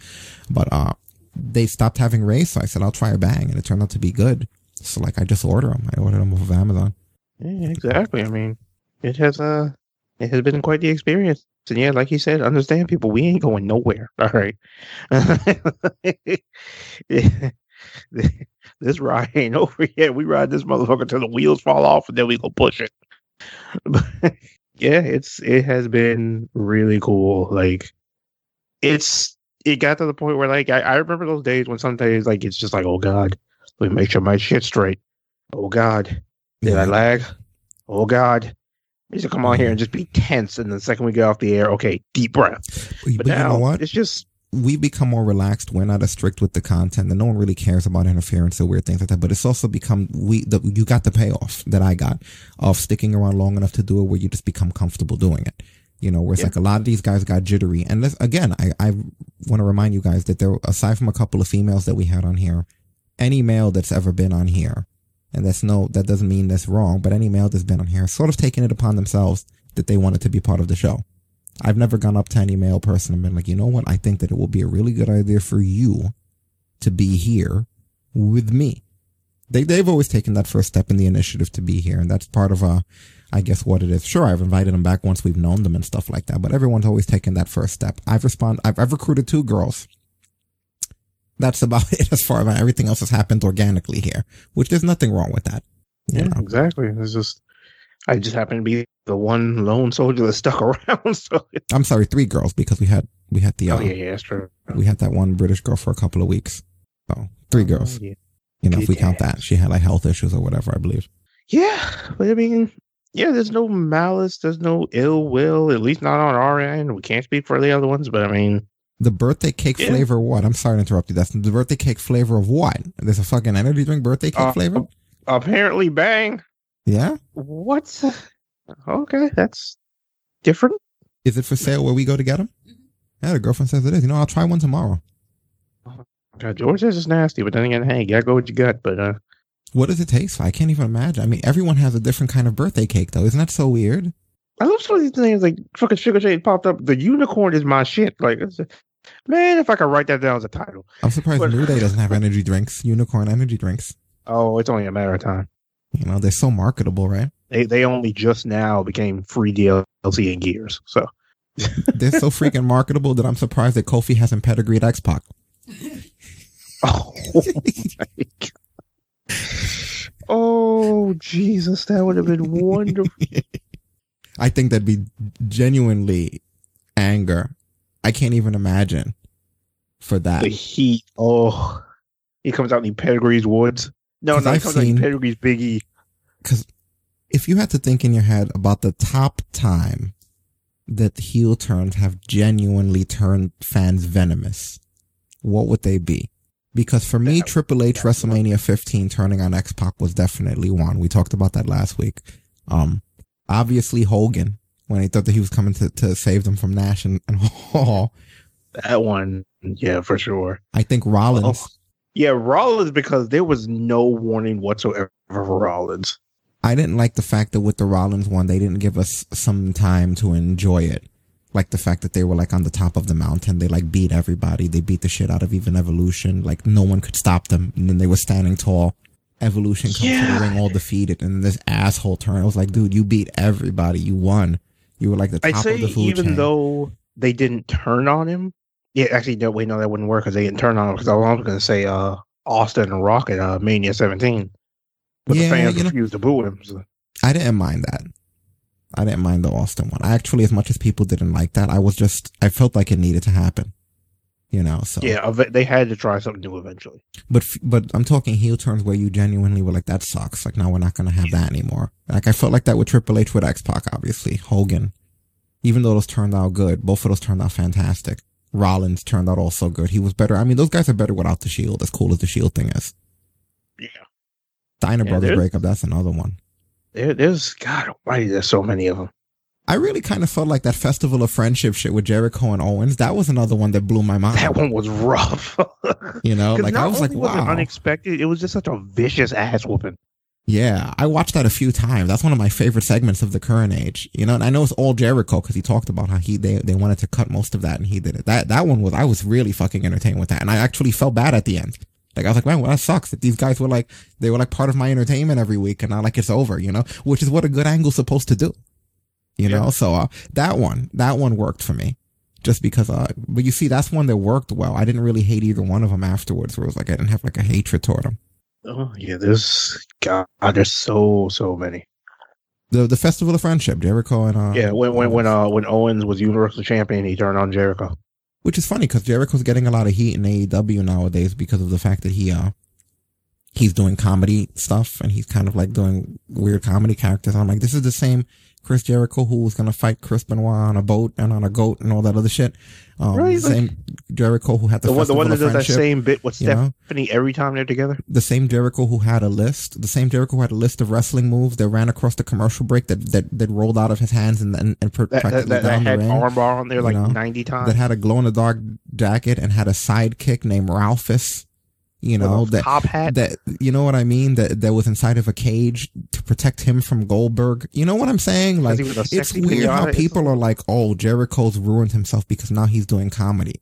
Have you been watching the same Chris Jericho that I've been watching over the fucking years? the only difference between this now is it's all Jericho's ideas. You know what I mean? Like, has anyone else? It's weird that that's the heat he's getting for being this different character. And I'm like, I could think of way more funny Chris Jericho stuff than almost anybody else. Even people who have legitimately tried to go for funny have not been as funny as that guy over the years. Jericho, like whether he's trying to be a bad guy, whether he's trying to be a good guy, whether he's trying to be funny, he knocks it out of the park every time. Always And messing up people's names so by uh, about. Like, always messing up people's names by by pronouncing it phonetically. Like remember he used to call Chris Benoit Chris Benoit. he used to do that everyone's name. Go back and think about all the things. Anytime Jericho met somebody, he would always pronounce their name phonetically, no matter how at you knew it was. he was introducing all the cruiserweights? Yeah, and it would make people's names sound like shit. It was he- he's always been a funny guy, you know. So I don't I don't give the guy heat for that. I think that there's a little bit of a unfair heat going to AEW. Yeah, they have things wrong with them, but not but not for that.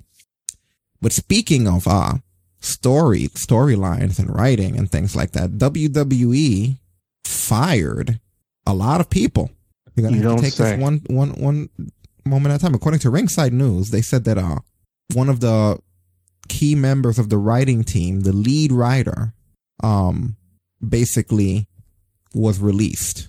They're looking for a new lead writer now.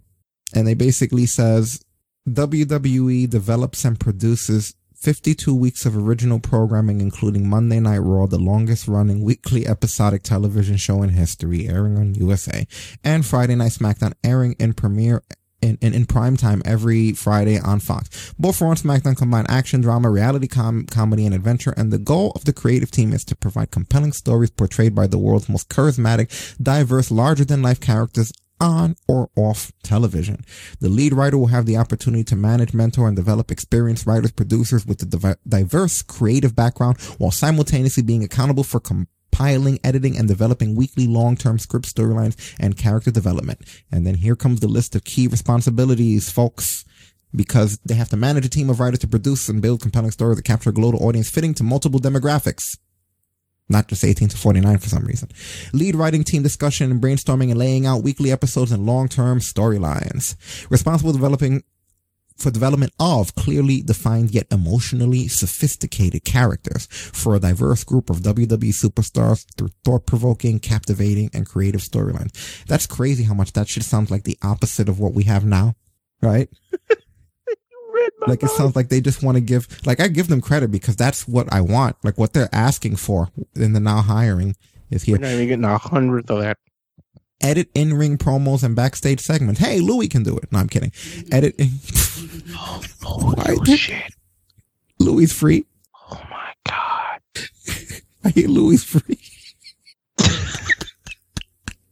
and segueing back into uh, how much fun this thing has uh, been.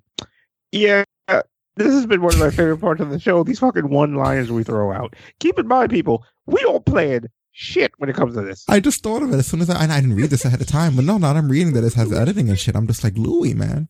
You know? Fuck it, I'm writing that one down. Louis free. It would be great if they ribbed him though, because that's one thing. WWE they would never like haze you, but they would rib you. It'd be great if they did hire Louis and then they ribbed him one day and they were like, "Hey man, listen."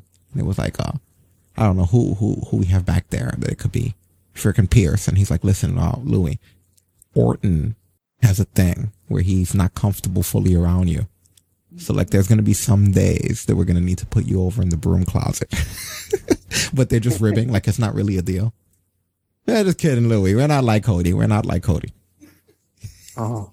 Allegedly. Allegedly.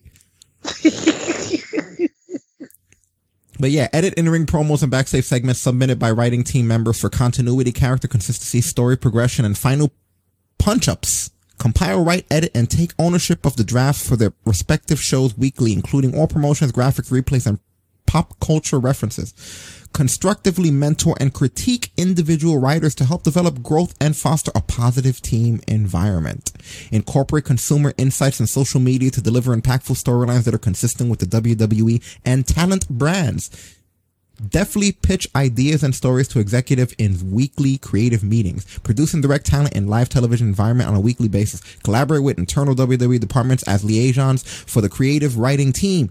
Travel weekly to live tapings of Raw and SmackDown as well as pay-per-view events. Then you get your requirements. 10 years plus of TV, film writing, and production experience. Experience supervising a writing team and leading a writer's room. Experience leading multiple team members and pitching creative to networks and executives. Professional TV staff experience in drama and comedy is a plus. Writing and directing reality television is a plus. Experience in all aspects of live television is a plus. Strong knowledge of WWE shows, talent storylines, and audience demographics slash psychographic a BA and BS in film. Well, I'll tell you this. I don't know how many people have that, but this weekly show does have a lot of BS in it already. Uh, TV drama, media studies, communications, or similar field of study or proven experience in lieu of degree. So essentially, for those who don't understand, what they're basically saying is that if you don't have those degrees, then you need to have the experience that one that would have those degrees would have somewhere else before working there. Located in New York City, Stamford, Connecticut, and area, or able to relocate. So this is what they are looking for in their requirements. That means that they at least, we got to give them credit. That means they fired motherfuckers for that to be the job that's on the table. That means that they told somebody to go home. That job's not just there. You know what I mean? Like they Exactly. fired somebody. Good job. Tell that dude to go home. Whoever it is. Hopefully the person doing the Lana stuff. You know, if anything, they need to give it to the girl who does the uh, Otis for life, Otis and Mandy for life. No, I'm kidding.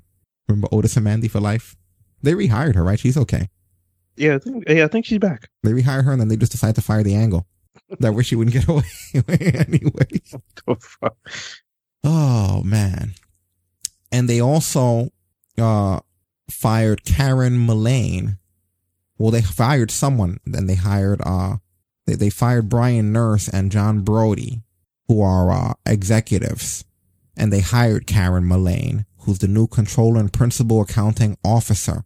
So she's the one who's gonna be taking that guy uh this guy Mark Kowal's job who was there with the company for 19 years before they fired and brought her on board. And then according to PW Insider, Pat Murrin was a senior vice president for data strategy. Been there since 2016. He was, uh, also released. There's speculation going around that a lot of these departures are because of back when George Barrios and Michelle Wilson, the co-presidents, got released. This is a lot of the under people from them.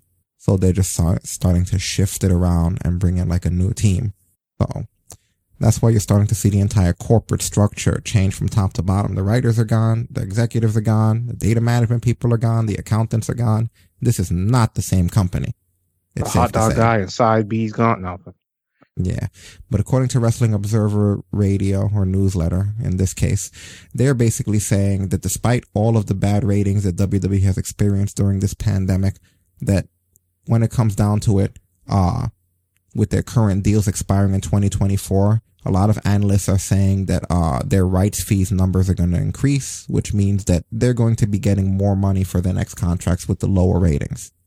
And the reason behind this is that most people's logic is that, uh, sure, the ratings may be declining because of what's happening in the world and the fact that entertainment is scattered across everything.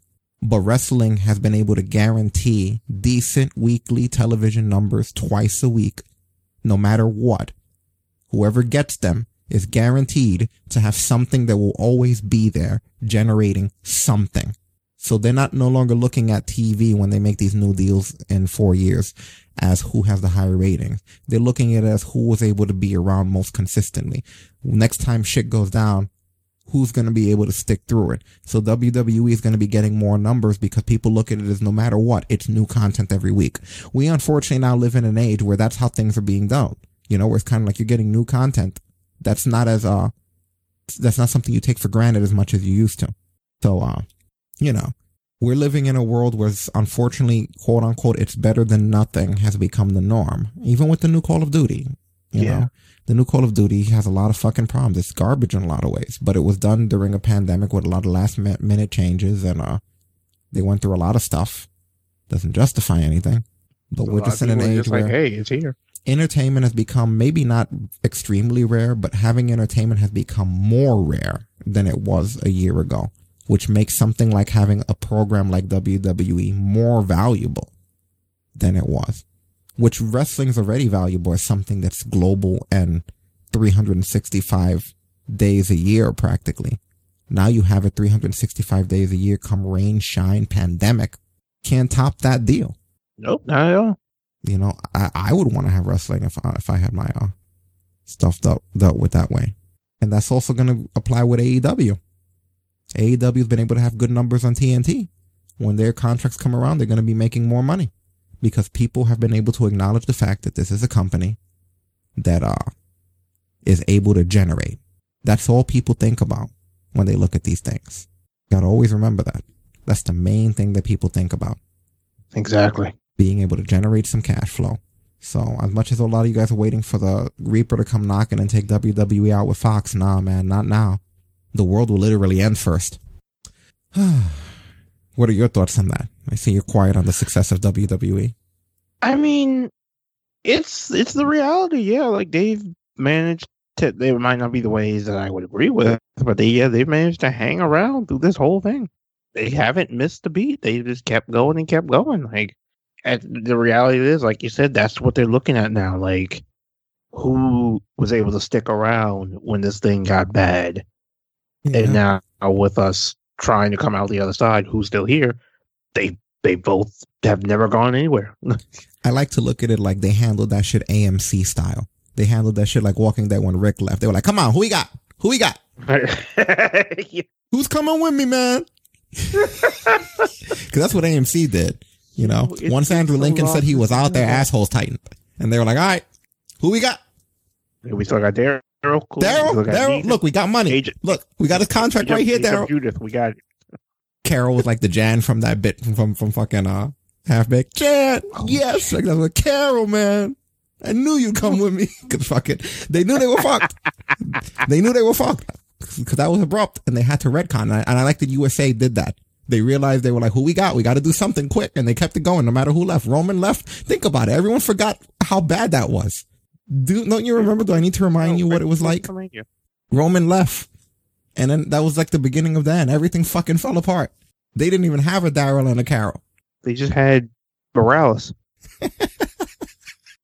So you got to look at it like that. So I think that they that yeah, they I survive. had to go Morales. I was just fucking swing wild. Oh yeah, Morales. Yeah, that sucks. No, they had better than Morales. Come on. All right. Well, moving stories along. Zelina Vega.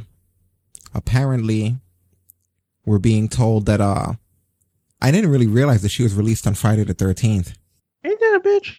They're good at this, right? This is crazy. Like they always wait until special events, weddings and funerals and birthdays, and then they'll either release or hire you. You know, isn't that what happened to Lana? She got hired on her birthday?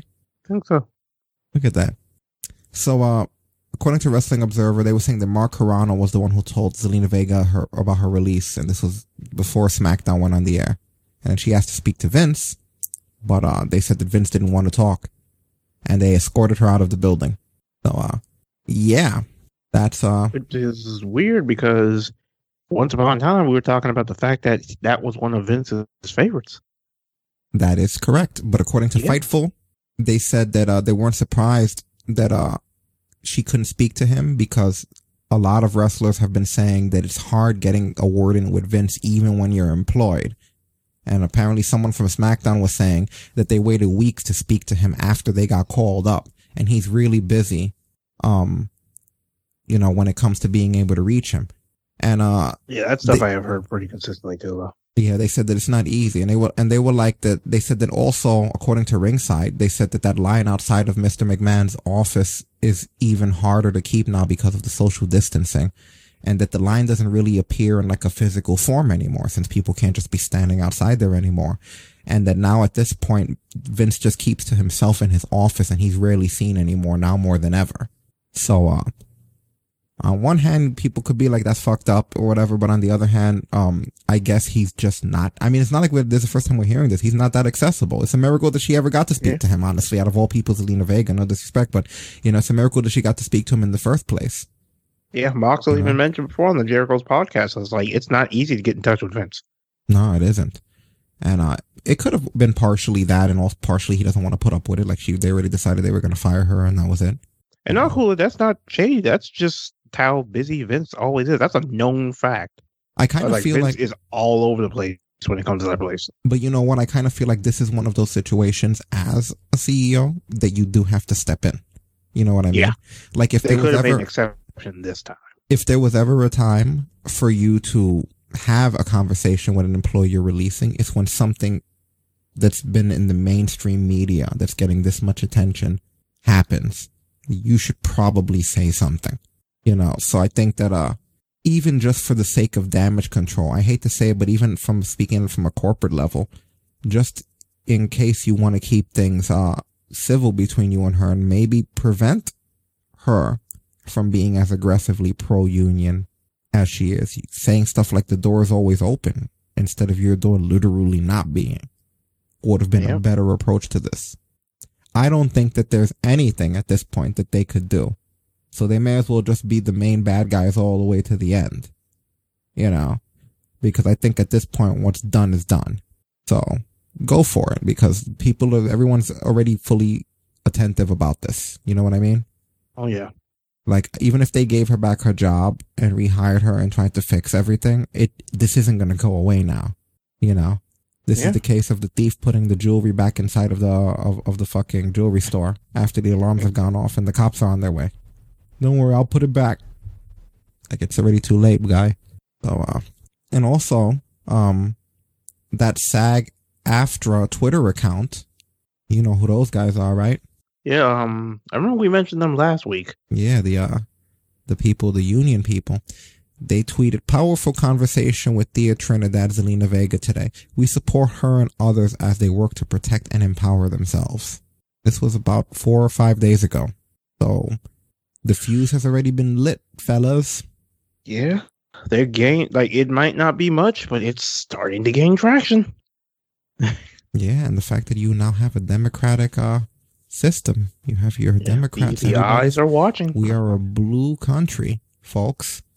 That means they're gonna fight for everybody's fucking rights. Everybody. Doesn't matter who you are or what you are. You a butterfly, you got rights. You an ant, you got rights. Writing it down. You got rights. You got rights. There you go. You're blue now. Blue, it doesn't matter. You killed somebody, you chopped that person's head off, you still got rights. We have to give you the benefit of the of the doubt, benefit of the rights. We have officially become the free my homie state. Well, the free my homie country. Free everybody. Free everybody, but cancel. But cancel them too. oh God. oh, oh, this is gonna be a fun four years. Holy Jesus. Cancel them too. But he still has rights. So Vince, those. apparently Bruce Pritchard and Brad Blum were the people backstage that were being noted as backing Vince when it came to having this. But then people were saying, but Bruce Pritchard kept his podcast.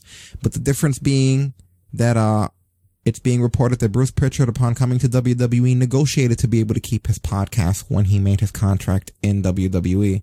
And, uh, yeah, according to Body Slam, they were saying that it isn't a case of Bruce Pritchard being allowed to keep his podcast. He negotiated as part of his deal to come back to the company.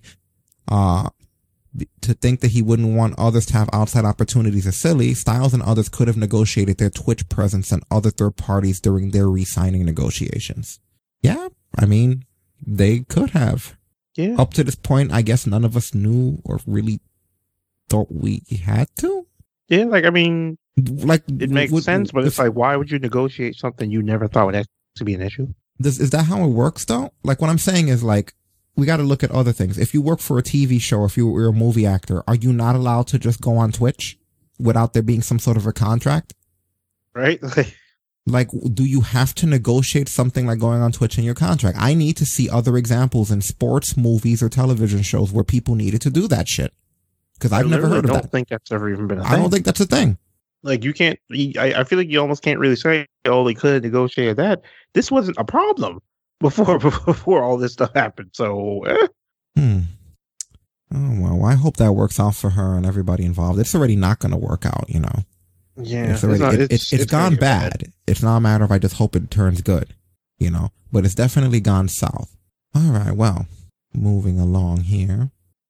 Apparently, as we reported before, the Thunderdome is going to be now in the Tropicana field, which is two hours away from they originally were.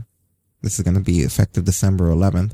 According to Fightful, they're saying that they're going to be able to stay in St. Petersburg um, until about March when the Devil Rays will need the stadium back. And the drive, like I said, between the new stadium and Orlando is about two hours. So they're gonna they have that until March, and I guess they're gonna unveil somewhere new during WrestleMania. It looks like we're actually gonna go from one WrestleMania to the other, still in pandemic mode. Never thought that that was gonna be the case, but it's very possible Jesus. that in April. I mean, look, we're already in, and they're gonna WrestleMania starts being planned right after WrestleMania. You understand what I'm saying here? Like right after WrestleMania ends, like right after the little copyright appears on the bottom, people start scrambling for the next venue and preparing things and reserving things and getting stuff ready in the in the in the city and dealing with uh the sales and the merchandising and the appearance and the WWE access and everything like that. They usually take a fucking year. WrestleMania is in a few months. I'm not trying to be a Debbie Downer. I know nobody's officially said anything, but I just don't see a way that we're not going to just experience. Maybe it won't be as bad as last time. We'll be in some sort of a Thunderdome, but I don't think that you're going to get like a, a regular WrestleMania. And as much as people have given WWE shit for uh, the way that they've handled the uh, situation, they've now been on record as the last people to bring people back. Because aside from having people in NXT, which is very little, I barely even can see them. When it comes to Raw and SmackDown, that shit is completely thunderdomed. Yeah. So I mean, I just I'm not saying it can't happen, man. Miracles can happen. They brought that fucking fist, that SmackDown fist, to different locations. To this day, I still don't understand. I watched them set that thing up. Like, I was like, whoa, how in the fuck? So that goes to show that this thing's even beyond you and my comprehension. But uh, it just isn't looking great. So um, we'll see, we'll see. But we at least know at the very least they have the Tropicana field up until March, and then at that point, if things are looking better, maybe we can do something. It doesn't have to be WrestleMania in a stadium. Do you remember back when WrestleMania used to not be in stadiums? God, I remember when WrestleMania just used to be a different kind of stage. This new thing that Vince has about liking to that look of a stadium, that's him. That's not the way. It's not like we there was just this fucking agreement. This has happened in this generation. It wasn't like that for my generation. Do you know how I know it wasn't like that for my generation? Because Madison Square Garden is not a fucking stadium. exactly. And I know we've had WrestleManias there, we've had SummerSlams there, and it may not be gigantic where you can like fucking have like a Dragon Ball Z battle above the skies with the pyro and shit, but it's good enough. It has a good look. Go back and look at Rock versus Hogan. You know what I mean? Wasn't that wasn't that fucking the Garden or wherever it was? It, it may not have been the Garden, but wherever it was, it wasn't a stadium. I think that was yeah, that, that wasn't the garden. I know like freaking Mania 20, that wasn't that was the garden. That was the Garden. But you see what I'm saying? Like you can have a WrestleMania at a place like Madison Square Garden or even Nassau Coliseum, which more or less would be like that, you know, and it doesn't have to, sure, you're not going to have that crazy look to it, but compared to what we've been getting, if by the time April comes, we can just get like a regular MSG, just pay per view, that's fine with me, man. You know, I never understood what the whole reason was why the fuck they moved the WrestleManias from those venues to those stadiums in the first place. It just felt like they just wanted to be in these big ass places all of a sudden, you know, so we could hear the national anthem echo across the whole fucking city, you know? So we can have pyro from the outside the arena. You know what? The to me, the smart solution will be to pay for a stadium, have a stadium, and then everybody could be more spaced out. But I know them; they don't want that look. They don't. They won't like the way that shit looks on TV. If they get a big stadium and they space people out, they don't want it to look spaced. You know. But for a while, it's kind of bothered me that we can guarantee that, that events like that aren't going to come to New York or MSG or anything because we're not going to, because they, they're looking for stadiums, you know? So, uh, we're going to have to see what's happening because on the flip side of things, you have AEW who they're having trouble. According to Meltzer, he's saying that, uh, they can't sell tickets to the Wednesday shows anymore. It's becoming a situation kind of like it was with, uh, the Impact Zone where like the thing is just planted in one place. After a while, you're getting the same fans week in and week out. The same people don't want to keep coming to wrestling every week. It's one city that they're in one place. So now AEW, they're having issues selling these tickets. They're in Jacksonville every single week. The market is burned out there. That's what's happening. And that's probably the reason why WWE, being a company that's been around for decades, based on their experience, didn't even try. They already know. They're like, we're going to burn out a market if we decide to bring people back. We're kind of stuck with the Thunderdome. So, uh, now AEW, they're doing a triple threat holiday pass, $45 plus fees. And you get to go to three December shows, you know, so, uh, and it's also with outdoor physically distanced seating in compliance with state and local regula- regulations and CDC guidelines. So you get $45. You get to go to three AEW events if you're in Jacksonville. That's like $15 an event. Can you, like, who wouldn't take that? Exactly. That's so awesome. That's. Can you imagine getting $45 and you guaranteed that you're in the next three AEWs? Oh my god! I, I've gotten tickets that were like way more expensive than that, that I that I felt grateful for. $45 for three events? Yeah, you're all in. The only thing that's not all in is the money because they must be losing money hand and foot for them to be able to, like, shit. So that goes to show that this is the reason why that, that we're still, this stuff is still having an effect on us, guys. yeah, it ain't over yet. It is not over. And, uh, yeah, I hope that it gets better. You know, I really do. For but sure. right now, no, we're not there yet. All right. So Kenny Omega, uh, recently spoke to Wrestling Observer Radio. He was actually there speaking to Meltzer and everyone. And, uh, he said that he has a torn labrum and that, uh, it's no laughing matter and that that's a surgery, but that he has a very talented and unbelievable trainer and doctors and that they're always monitoring, making sure that he's doing okay. And his trainer Bryce is, is, is, is ready uh, is, a next level kind of guy. He just kept, he keeps him together and in a condition where he's able to perform. And as long as he makes it that he sees him two or three times a week, he can lift and he can have full range of motion. He just needs to make sure that he can look after it and, and, and avoid having the surgery because he can't afford having that time off. So I guess he's working injured. He said that if things get worse, that it's an option that he'll have to consider, but he's not having the surgery right now, that he's able to go to the trainers and they patch him up Shit. Working injured is never a good idea, regardless of what patching they can do. Yeah, it's it's it's never fun. And I think that this whole time should have been his time off because he's been there and has practically been on time off anyway. You know, I could have dealt with no Kenny Omega up to this point and then him show up the way he has recently as the new cleaner, and that would have been fine. It's been a waste of Omega, you know? And, Yeah. uh, the other thing that he talked about was in regards to the women's division. He said that, uh, he feels like they just need more time in front of the camera. He says he would love for them to get their girls on TV more. He would love for them to have their own show. Mm, That's it. mm. I mean, with the fact that I mean, I don't know. You, you probably heard, but uh, they did sign uh, Serena Deeb, so she is all elite. Uh, they're getting better ones in there now, but still, yeah, eh, not yet, not yet. I wouldn't give them their own show if it was on fucking Tubi TV or Crackle and they ran Pringles ads every 30 seconds. Like, they should not. What does he think? That TV time is made out of magic? Does he think that the fucking Elric brothers make an incantation circle on the ground and conjure up some TV time? You know how fucking rare TV time is for him to be like, yeah, I'd like the girls to have their own show. Which girls? The one with the mustache or the one that's like fucking 40 pounds?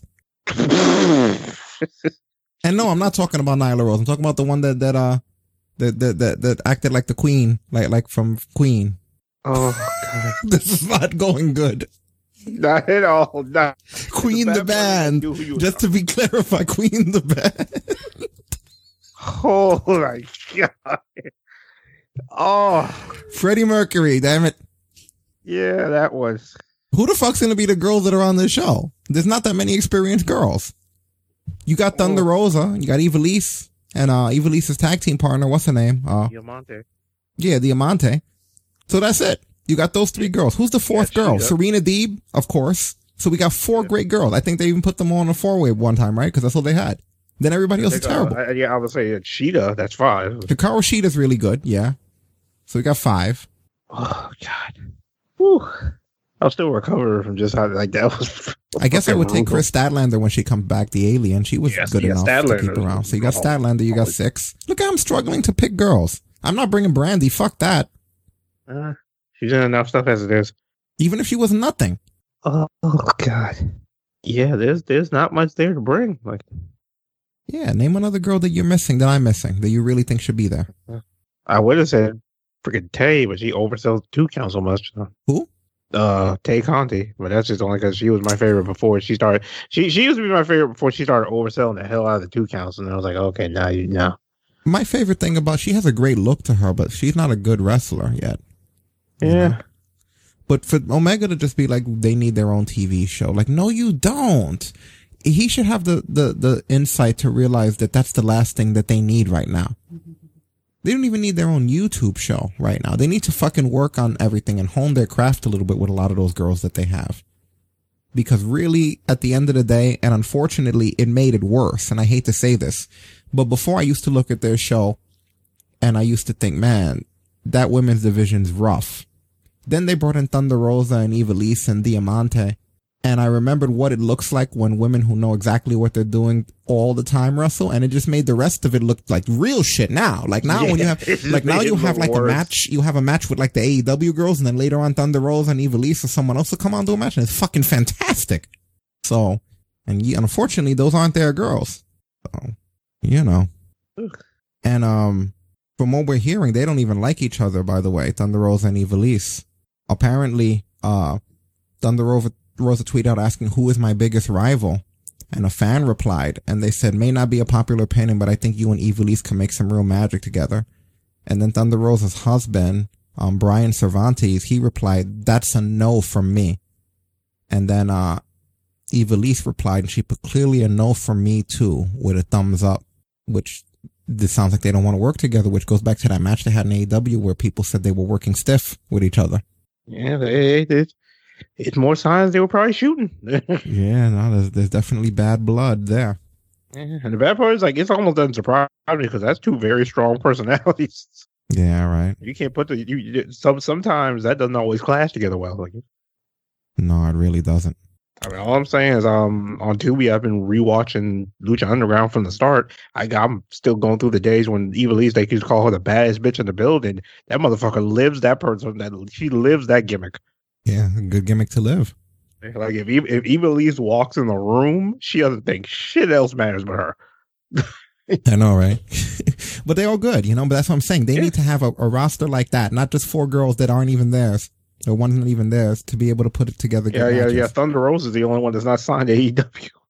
Which is a damn shame. Holy crap. Yeah, they got to get a hold of her. Holy shit! How I mean, the fact that they signed Serena Deeb tells me they might be able to. Serena Deeb's really good. That's a great acquisition right there. You know, so it's so crazy how far that girl's come. Yeah. From just a girl who's getting her head shaved to CM Punk, by CM Punk, and now she's NWA Women's Champion. They're going in the right direction. They're definitely Yeah. going in the right direction. Things are getting better, but they got to get a lot better before we talk about like a TV show for them. Right. Okay. Well, now we get to the pregnancy portion of our show. You know, because we always have one of those. No. Yeah. We got we have Rollins and uh, Becky Lynch that did a photo shoot. Yeah. Well, uh, maternity shoot. That was very elegant. Yeah. I'll, I guess I'll just run through these pictures real quick. I mean, that looks cool. I guess. Yeah. That is the most fancy I've ever seen Becky look. Let's switch to another one here. Almost can't even tell she's pregnant. That one, cool. Yeah, I bet you better work. Yeah. Right. I can't believe it's already been almost nine months though. Like, Yo, this third one that's on the screen. I wish I would have grabbed it when I saw it, but I seen it Photoshop where they put uh they took out Becky and put they took Otis. Murphy. I saw that one. I saw too. I, was- saw Otis, and he was like, Oh, he was like doing like a belly shake, and Rollins just like wrapped around him. Oh, no. and he did it so perfect, like they literally somehow completely removed her and just slit. It looked like it was legit. Like I was like, no way. Oh, that is. Oh, yeah. Oh no! That is fucking Don't you awesome. put that evil on me, Ricky Bobby? Don't you do it? See if you find it. If, if anyone in the chat will find. Oh yeah. Oh. I tell you something right now. You find it, I might fuck around and want to be in the screenshot. No doubt. Yeah, so we got a few of these. What's this last one here? I don't see. There's a couple. These are really good. Yeah. Very cool. Very it literally cool. feels like just the other day that Becky sprung the news on everybody. Like Jesus Christ, the time's flown by. Yeah, you know. This reminds me of like the last couple of weeks of Snake Way on the way back. We can't get back fast enough. Oh my god. I don't know how many people are gonna be alive by the time you get there. It was kind of funny. I was talking to a, uh, a friend of mine, ironically, a friend of mine from Ireland, and we were talking about like, yo, would if Becky does eventually decide to come back, God help the freaking people who constructed that building if they have fans back, because that pop will be ridiculous. Because I feel like when it, I feel like if it gets to the point where the time's right, I feel like she's gonna come back. But it's just. It's it's awesome though that like she's getting this opportunity though. It's just Yeah, absolutely. freaking amazing. Like it's Mm-hmm. And that's not the only pregnancy story, apparently, because uh, it was announced that uh, Renee Young and Jon Moxley are expecting. yeah. Which uh, yeah, another happy couple having a kid. There you go. You know, and the first person to find out was Bayley. You hear about that story? I heard about that. Oh shit. She accidentally uh she thought she was texting Jon and she was texting Bayley. And she texted him the results. She texted Bayley the results. So uh she found out first. And, and Moxie very casually he brought it he brought it up in uh Dynamite, which we'll get to later. It was very weird the way I almost missed it, the way he brought it up. I wasn't expecting that at all. You know? Yeah, he was just like, Hey, I mean, this is reality. Wife's pregnant, gotta be a papa. Let's get this shit going. But yeah, it's good for them though. Yeah, for sure. And uh, this isn't so much a pregnancy story, but it's somewhat related because this has been floating around the news for a while now. Like, there's been speculation that like now the Bellas will both want to come back to WWE. And uh, For like a women's tag title run or something. I don't know, but now they finally addressed it. So let's see what they have to say. Nicole and I want to kind of go in detail and expand on this topic, and that's the Bella Twins returning to WWE for the tag team titles. So it was brought up, and it gets brought up a lot in interviews about um, Nikki and I if we're going to make a return. We do really want to make a return. The timeline of it, we don't know when. It's yeah, we're not in talks. What Arna meant in his um, language barriers when he said they're in talks to WWE, he meant like Brie and I talk about coming back to the ring. Yeah. We're Um, not actually so- in talks. And this is the thing I told Nikki. Well, we're ambassadors, so it's so like- yeah, we're always with right, them. But yeah. Is that the boys are only three months? So a oh, couple mistakes I did with Birdie on a couple of my comebacks is Birdie was so little, and you're sleep deprived. You're trying to train. You're trying to be a mom. So it can be really hard. Um, because Came we're like too early. Yeah, we're so hands on. So I told her I'd like to wait till the boys are like maybe two years old, Right. or something like that. So I I see us making a comeback in a couple years, or maybe it's next year. I don't know, but it's not next month. It would have to be our main focus because even on our when we came back for Evolution, we were running three companies. We were filming a reality sh- TV show. We had so much on our plate. Brie had Birdie, and we just said the comeback didn't get its full attention from us that we wanted it to have. So we're gonna make sure on that too. But the last sentence in this whole thing is that one day, yes, we will. it might be next year, might be in two years, but it's not anytime soon. So, but we definitely, I mean, on my bucket list, the women's tag team titles are on there. So, and I like to check things off my bucket list. Me so, too. Right? Yeah. So we'll check that off, just not next month. So there's the answer to the question. Uncle Brito knocked nobody out in the process. I mean, I was thinking when she said that the two that there were a couple of things she did wrong with the first birth. I was thinking, yeah, those two dives. It was in the same and match. Knock and live poor, knock and poor, live Oh, Morgan. yeah, that's right. She did knock Liv out. That's right. And then Liv's unconscious body was then played with and handled in the middle of the ring. Wow, I forgot about that. She's freaking knocked out Liv and stiffed Ruby in the same match. And I was like, yeah, you did a couple of things wrong. Nikki can make a comeback. Yes, he. Yeah, and then like Mickey never loses her edge. Yeah, Nikki. Nikki's always been the better one though too. So it's like Nikki comes back. It's just like, all right, cool. Fucking Nikki Bell's back. Yeah. Well, uh, in other news, NWA. I don't know. Do you watch that NWA at all? oh god, I I tried to watch Power once and I couldn't do it. Apparently, a lot of people have left the company recently. Marti Belle, remember her? Yep, well, she was uh one third of the Dollhouse. Yeah, Marti her- Belle. She's It now was her, done with. Taryn Terrell, and Medium. hmm Apparently, Marti Belle's done. And this adds to a list of people that have left Ricky Starks, Allysin Kay, James Storm. So, uh, slowly but surely, they're bleeding out people. She thanked everyone for the opportunity. She's not sure what's next, but she's excited to find out. So maybe she could join Retribution and have a reunion with, uh, what's her name? Oh God! Instead of reckon, it'll be reckoning and rebellion. Oh, God. There you go. So you guys asked us about uh, the Mandy Rose stuff from last week, where we said that the reason Mandy Rose was taken out of Survivor Series was because of a botch during the match with Nia, but it might have been Mandy's fault, which we now have a clip here. It's like a repeat from last week.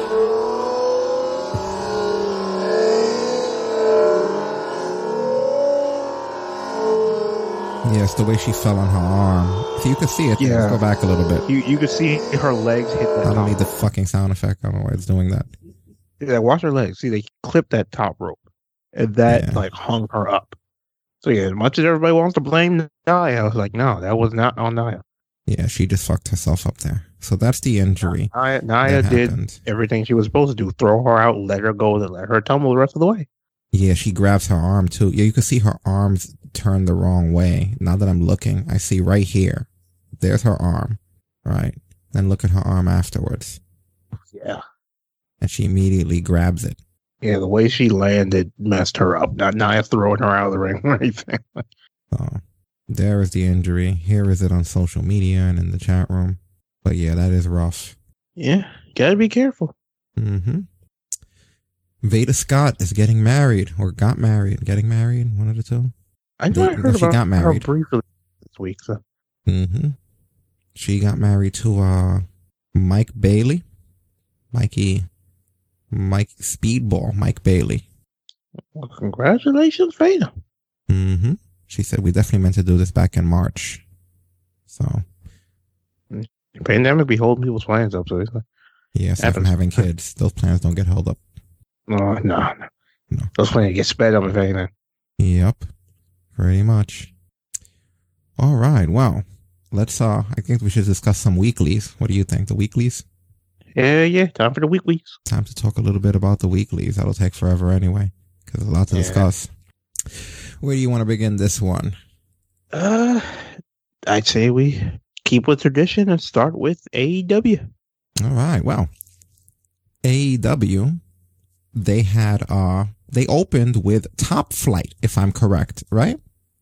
Yeah, this is um a team that I believe the Bucks specifically wanted to bring here. Yeah, they recruited these guys. Um, they looked pretty decent. Yeah, this is uh this was quite an interesting team. Yeah, they're pretty good. Nice flying moves. Um, they need a look though. Like they just look like two dudes, two two young They guys. they they gotta adjust that with them. That was my one complaint. It's just like I couldn't pick these guys out of the crowd. yeah, like they just looked very generic. You know, like why like But I like, mean, the like why look that generic? You know. I guess it's because was earlier they are in their career still. Because I mean, Darius uh, Martin, he's only 21. Dante's only 19 years old. Wow. So this is a hell of an opportunity at such a young age. Wow. Well, after the match was over, you had uh the hybrid two who wind up attacking them. I guess that's their initiation here. The other's nine. Oh, look at this. Jack Evans. What the hell? Jack Evans and Angélico attacking top flight on the outside. And then running like scalded dogs. And, and then you see the the Bucks chasing them away. I, I guess they were in the stands. I haven't no Yeah, so they're getting involved in the mix right away. nowhere came Yeah, TH. this is uh, the first time Hybrid 2's been on AEW Dynamite itself in quite a while. Completely unprovoked, completely Yeah. unnecessary attack by TH2. Classless is what it was. It was classless. So that attack happened.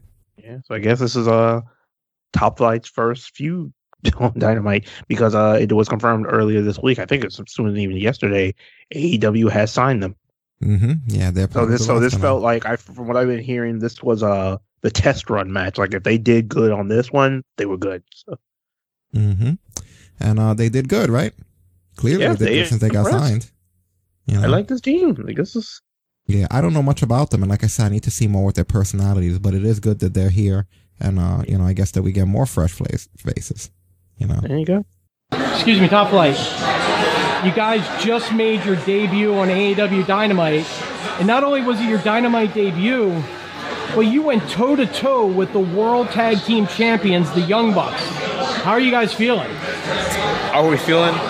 Well, if you didn't know, I'm Darius Martin. This is my brother Dante Martin.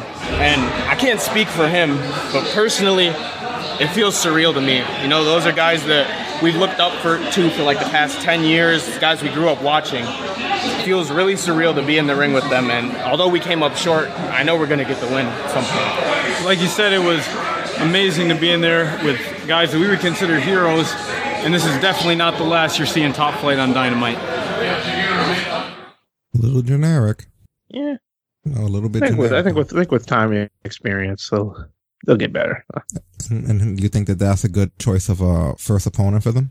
You know, I thought about it when this match was happening, and when I started to hear that the Bucks sought them out, this felt like a case of the Bucks wanted to get a first-hand taste of what these guys have. Right, but what I'm asking is, do you think that the hybrid two, the hybrid two, is a good Um, first? Not not the Bucks. Obviously, the Bucks are good, Oh, but do you think that's a feud? The hybrid two is a good uh, choice for them. It could be, yeah. I mean, Angélico and Jack Evans are a fantastic team. They're former AAA tag team champions. So, and the personalities of Jack Evans and, and Angélico, it would clash nicely with those two. Yeah. Because those that's that's a veteran tag team they're dealing with. So if there was ever a team that you want to test yourself is, the hybrid two is actually a really good starting choice. Yeah, I definitely can't argue with you there. It'll be interesting to see what happens as far as that goes. Yeah. Yeah, Jack, whoa, whoa, Jack, Jack, Jack, Jack. Whoa, whoa, whoa. Oh, you want to comment? You want to comment? No, no, what's well, up? You know, know. we almost feel bad for what we just did, but not quite. Because our problem isn't actually with top flight, it's the fact Young Bucks won't take a top fight. Those chumps go on Instagram and beg and plead for a match, and instantly, the Young Bucks are like, oh yeah, those two are certainly the most worthy challengers. And TH2 has been here for a year and a half, mauling tag team after tag team, and the Young Silent. Bucks won't so much as look us in the eye. Well, there's no more ducking, Young Bucks. We are getting the opportunity that was stolen from us from the very first AEW Tag Team Title Tournament. And we want you to think about the cowardice and how it's causing pain and suffering because now nobody's safe. Your friends, your family, your wrestling opponents, we'll hurt them all without a fuss and let your punk asses come look for us. And we're out. Okay. That's uh that's gonna be a quite the feud. between those two, If uh, they want to roll with that one. Mm-hmm. I've, I've always liked Jack Evans as a heel, though. He's very, like Stacey said, he looks him down like, oh yeah, that, that man's 100% asshole. It's great. He's incredible as a worker. He really is. Like that dude. He's a bump machine. He was, I think, the first person I ever saw do the 630 because I watched him all the way to Wrestling He's Society X. Definitely the first person I've ever seen hit a 630. Yeah. I didn't even know Ricochet did that move before I saw like, I saw Jack Evans do it first, and it's fucking nuts. But Mm-hmm. Yeah, so that's pretty cool. So other things that happened in Dynamite was the Inner Circle. They had their trip to Vegas. What do you think of that? I love the fact that because it's one of my favorite movie series, it was virtually like the Hangover. It was in a lot of ways like The Hangover, wasn't it? And I think that's why it, I think that's why it irritated me so much. Like that's what, like I said, that's one of my favorite movie series, and it just got it got funnier and funnier. I laughed the whole time. Yeah, this is definitely becoming a comedy bit now. So this is them in Vegas and turn it on level so we can talk. The inner circle slays Vegas, baby! Unbelievable. Can you believe this shit? like, Chris, I got 21 again. Again? Again? Yes. so they're over here. 25. Turning 21. Here we go, homie. 20. I like it. Blackjack. Oh, blackjack. Table's hot. I got blackjack too. Cool, man. I love how Sammy Wait, no, Guevara has those to are not get my shitted cards. Ortiz, those are not my cards. No, Sammy, uh, that's not blackjack. Poor Sammy. Oh, fucking Sammy. Oh my god. Oh, oh, oh, dude. We got it. We got it. Uh, he went to hog him. I like it was like, nah, easy, bro, easy. nah, bro. You did something. That is hilarious. And he went to the strip club, of course. Why not? Care for a drink? Absolutely. Barkeep, two slippery nipples, please. Two peppermint schnapps. Bartender, let's get some tequila. Bartender, two shots of vodka, please. Here we go again. No, no, no. It's just like bartender, the steak. How about some rum? How about some Canadian cooking sherry? Hmm. Oh, barkeep, I have a thirst that can only be quenched by one thing and one thing only. Moonshine.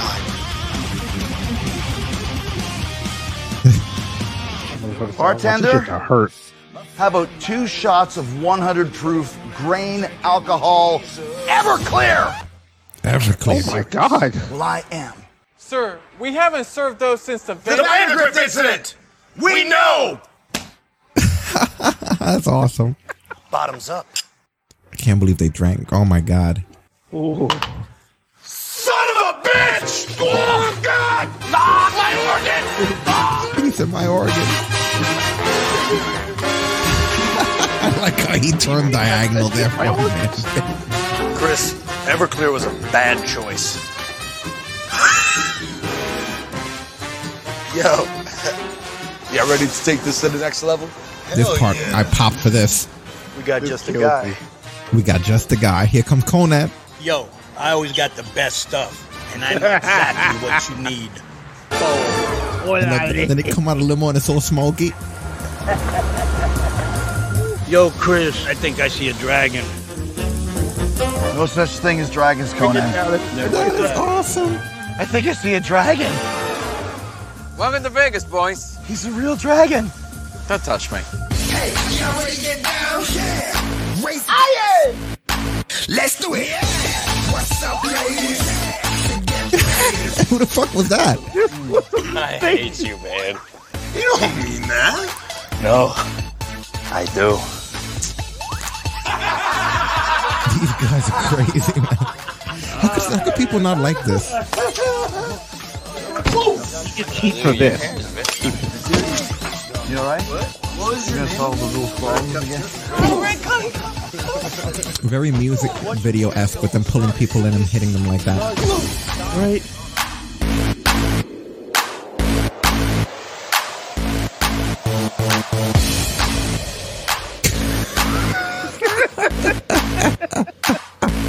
The way Jericho looked tripping over that dude, man.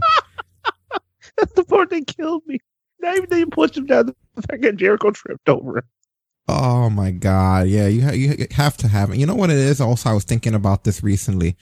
Uh, it's also the era that we're in, man. I hate to keep bringing up the world that we're in, but I think more people are gravitating toward humor and shit. Not just AEW, but we see it in WWE. We see it everywhere. Like they just You just need stuff to make you laugh. I That's enjoyed it, man. You know, I thought that was awesome. It was funny. Like You could only do that with a group like that. I thought it was fantastic, though. Like and there's it's like I said production in this before, stuff. I, you know, it's like I said before. What I love so much about it, it's literally Jericho just having fun. yeah, I like that Manitoba Mayhem thing that they did. You know what I mean? The uh, what was the Manitoba Oh, yeah, me- melee that they did? I like the uh, Yeah, the fucking the stadium stampede, the fucking the flim flam, the flim flam still All this stuff is hilarious. You know. My, the, the, the flim flam's still my favorite thing, just because of Hager doing the fucking dad clap before his thing. Like it's Yeah, no, I think that the inner circle it's it's a great great stable. You know, I'm always entertained by them. They also when it comes down to fight, they take it so seriously. But like when it's time to be funny, these motherfuckers are funny. Like yeah, and they also released this this little slideshow if you want for the memories. I thought oh this was great. leave the memories. in- See, I love the style they put their stuff up with. Look how great that is, right? Can- How much time they had to put that? oh man.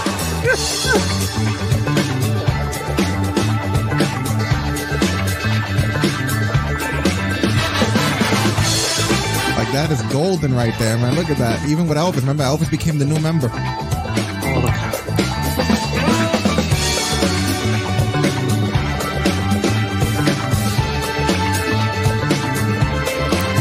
Vegas, man. I mean, for all this footage shit, did they really go to Vegas? It's, it's like it looks like it's a real Vegas party. Did they shoot go to Vegas? Like the Vegas part seems like it was a shoot.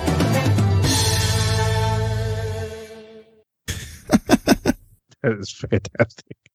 I like that. That was funny. Like that. Yeah, but I don't feel like Jericho's characters changed at all. That's that's very Jericho esque stuff that we have going on here. There's like a there's like there's levels of creativity, and then there's Chris Jericho creativity. Mm-hmm. There sure are.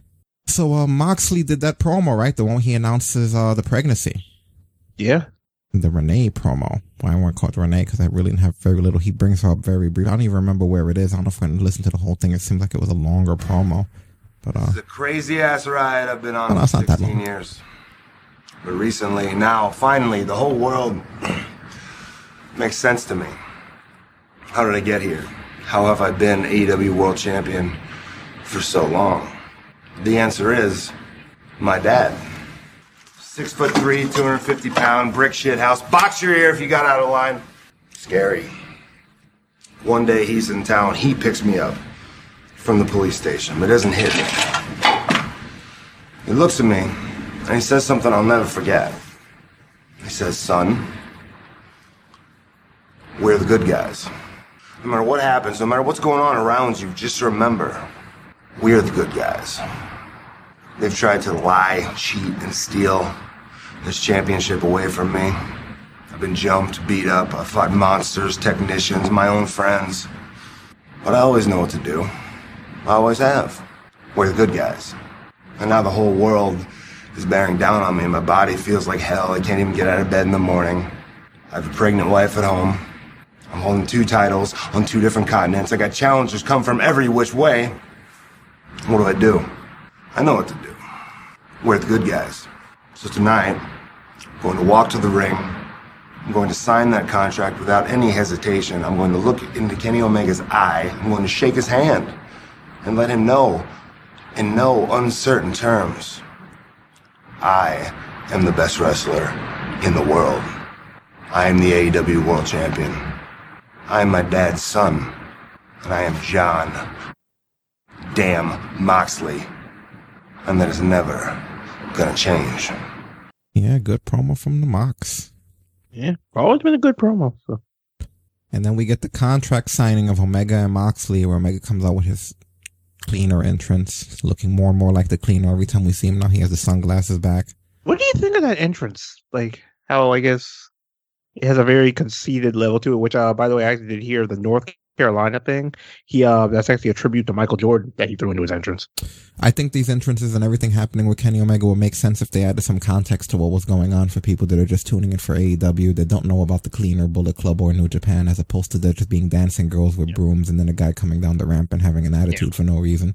Kind of a little bit more backstory for the people who don't know. So Yeah, even if you just lay out the groundwork and don't fully explain yourself, just saying something like he's cur- he's turning back into the cleaner, something that'll make like the modern day youth that are watching this Google Kenny Omega the cleaner, and then that'll bring up stuff. You know, people search. You have to like have the mentality of the current minded individuals that are watching in this demographic.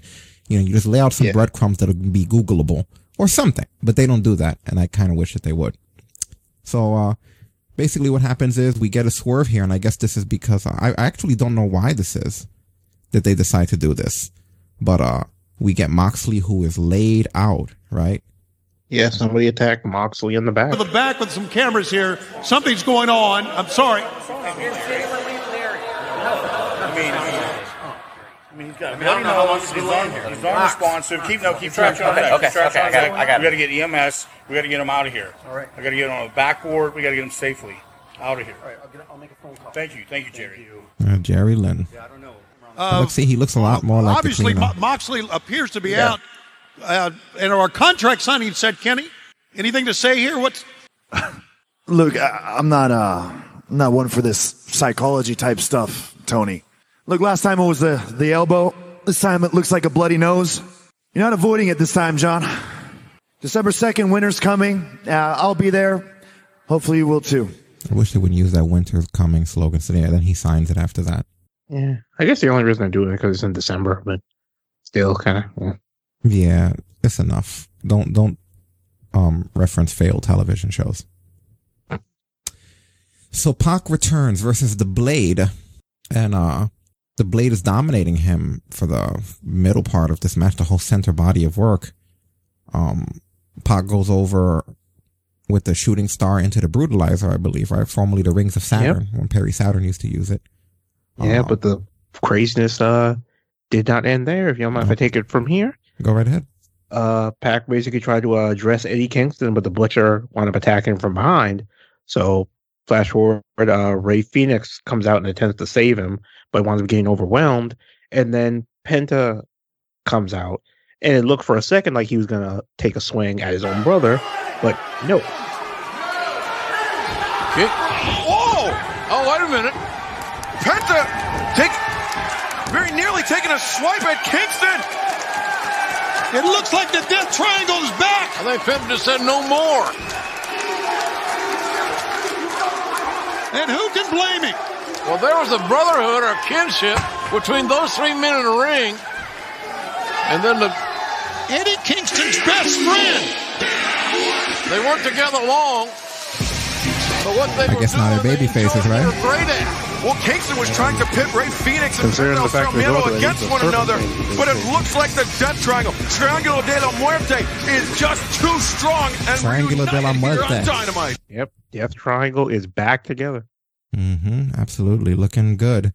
Glad we got Pac back on this side over here. They'll still have to do the travel arrangements, assuming he's not going to live in the States, but we'll see exactly where it goes for the time being. I'm really glad about that, though.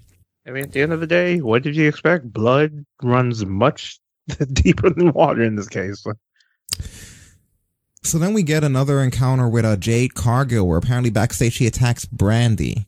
She does the old thing where Brandi's arm is locked into a chair, and then she stomps on the chair. And uh, that has to be the first time in my life I've ever laughed out loud at that being done. what were your thoughts on this, first of all, when you saw this? I saw it, and my first thought of, and my first thought, I, I instantly was, I was like, wait a minute, bionic shoulder, bionic forearm. Brandi. Oh my god. I feel bad because it's like I don't want to really talk bad about her because I know she's cool people. But when it comes to just natural talent in this business, she couldn't miss the mark by more.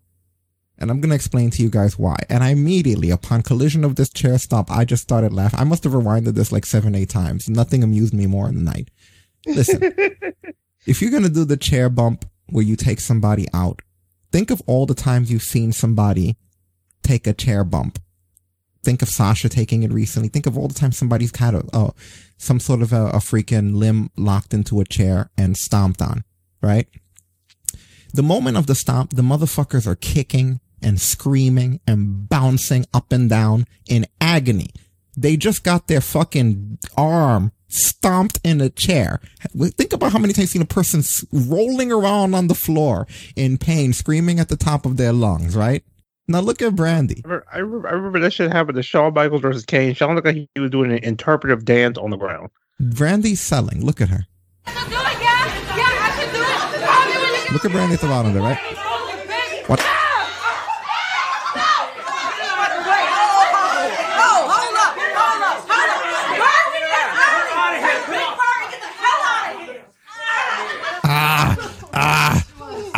She's like Peter Griffin.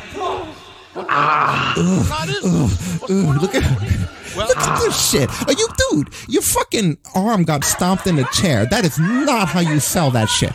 Getting your arm stomped is an end game. I can't believe I couldn't even tell the first time that the triplet. Ah.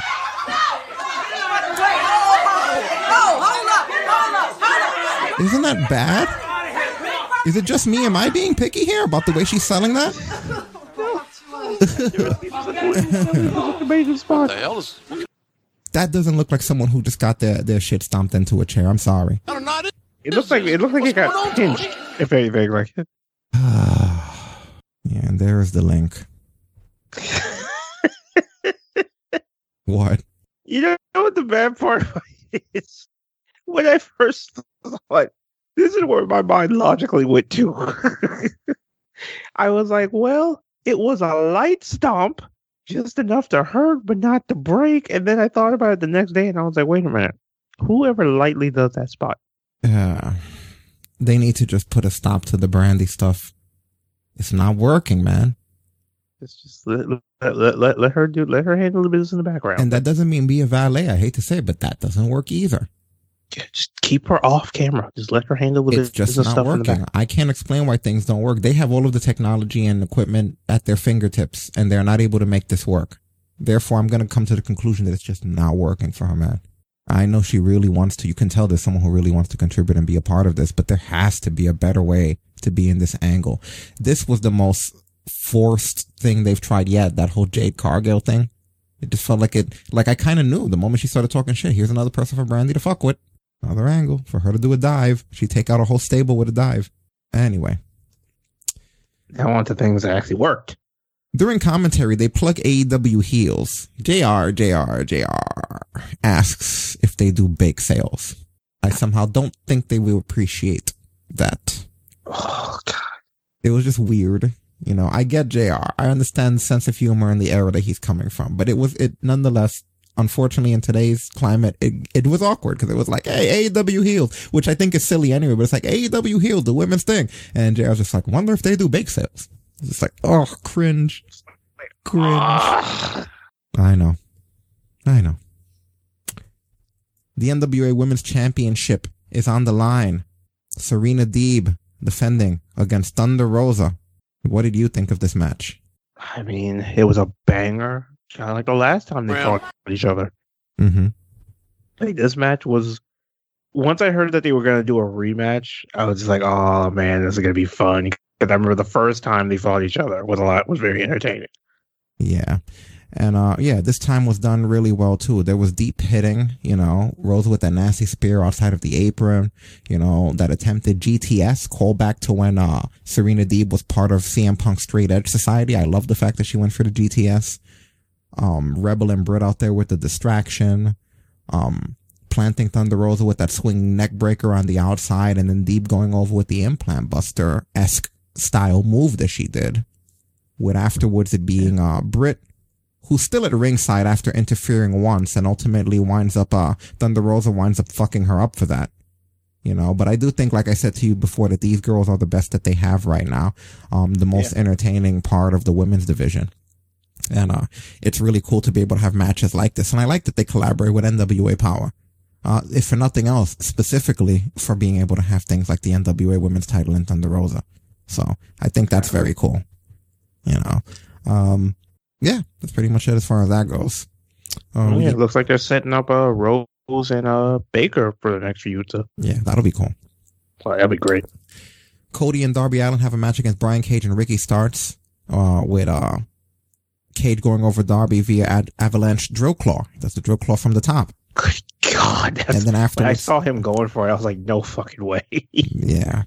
But, uh, it's not over even though they win. That's not good enough because afterwards, the heels in typical heel fashion, they decide to, uh, to pick the bones.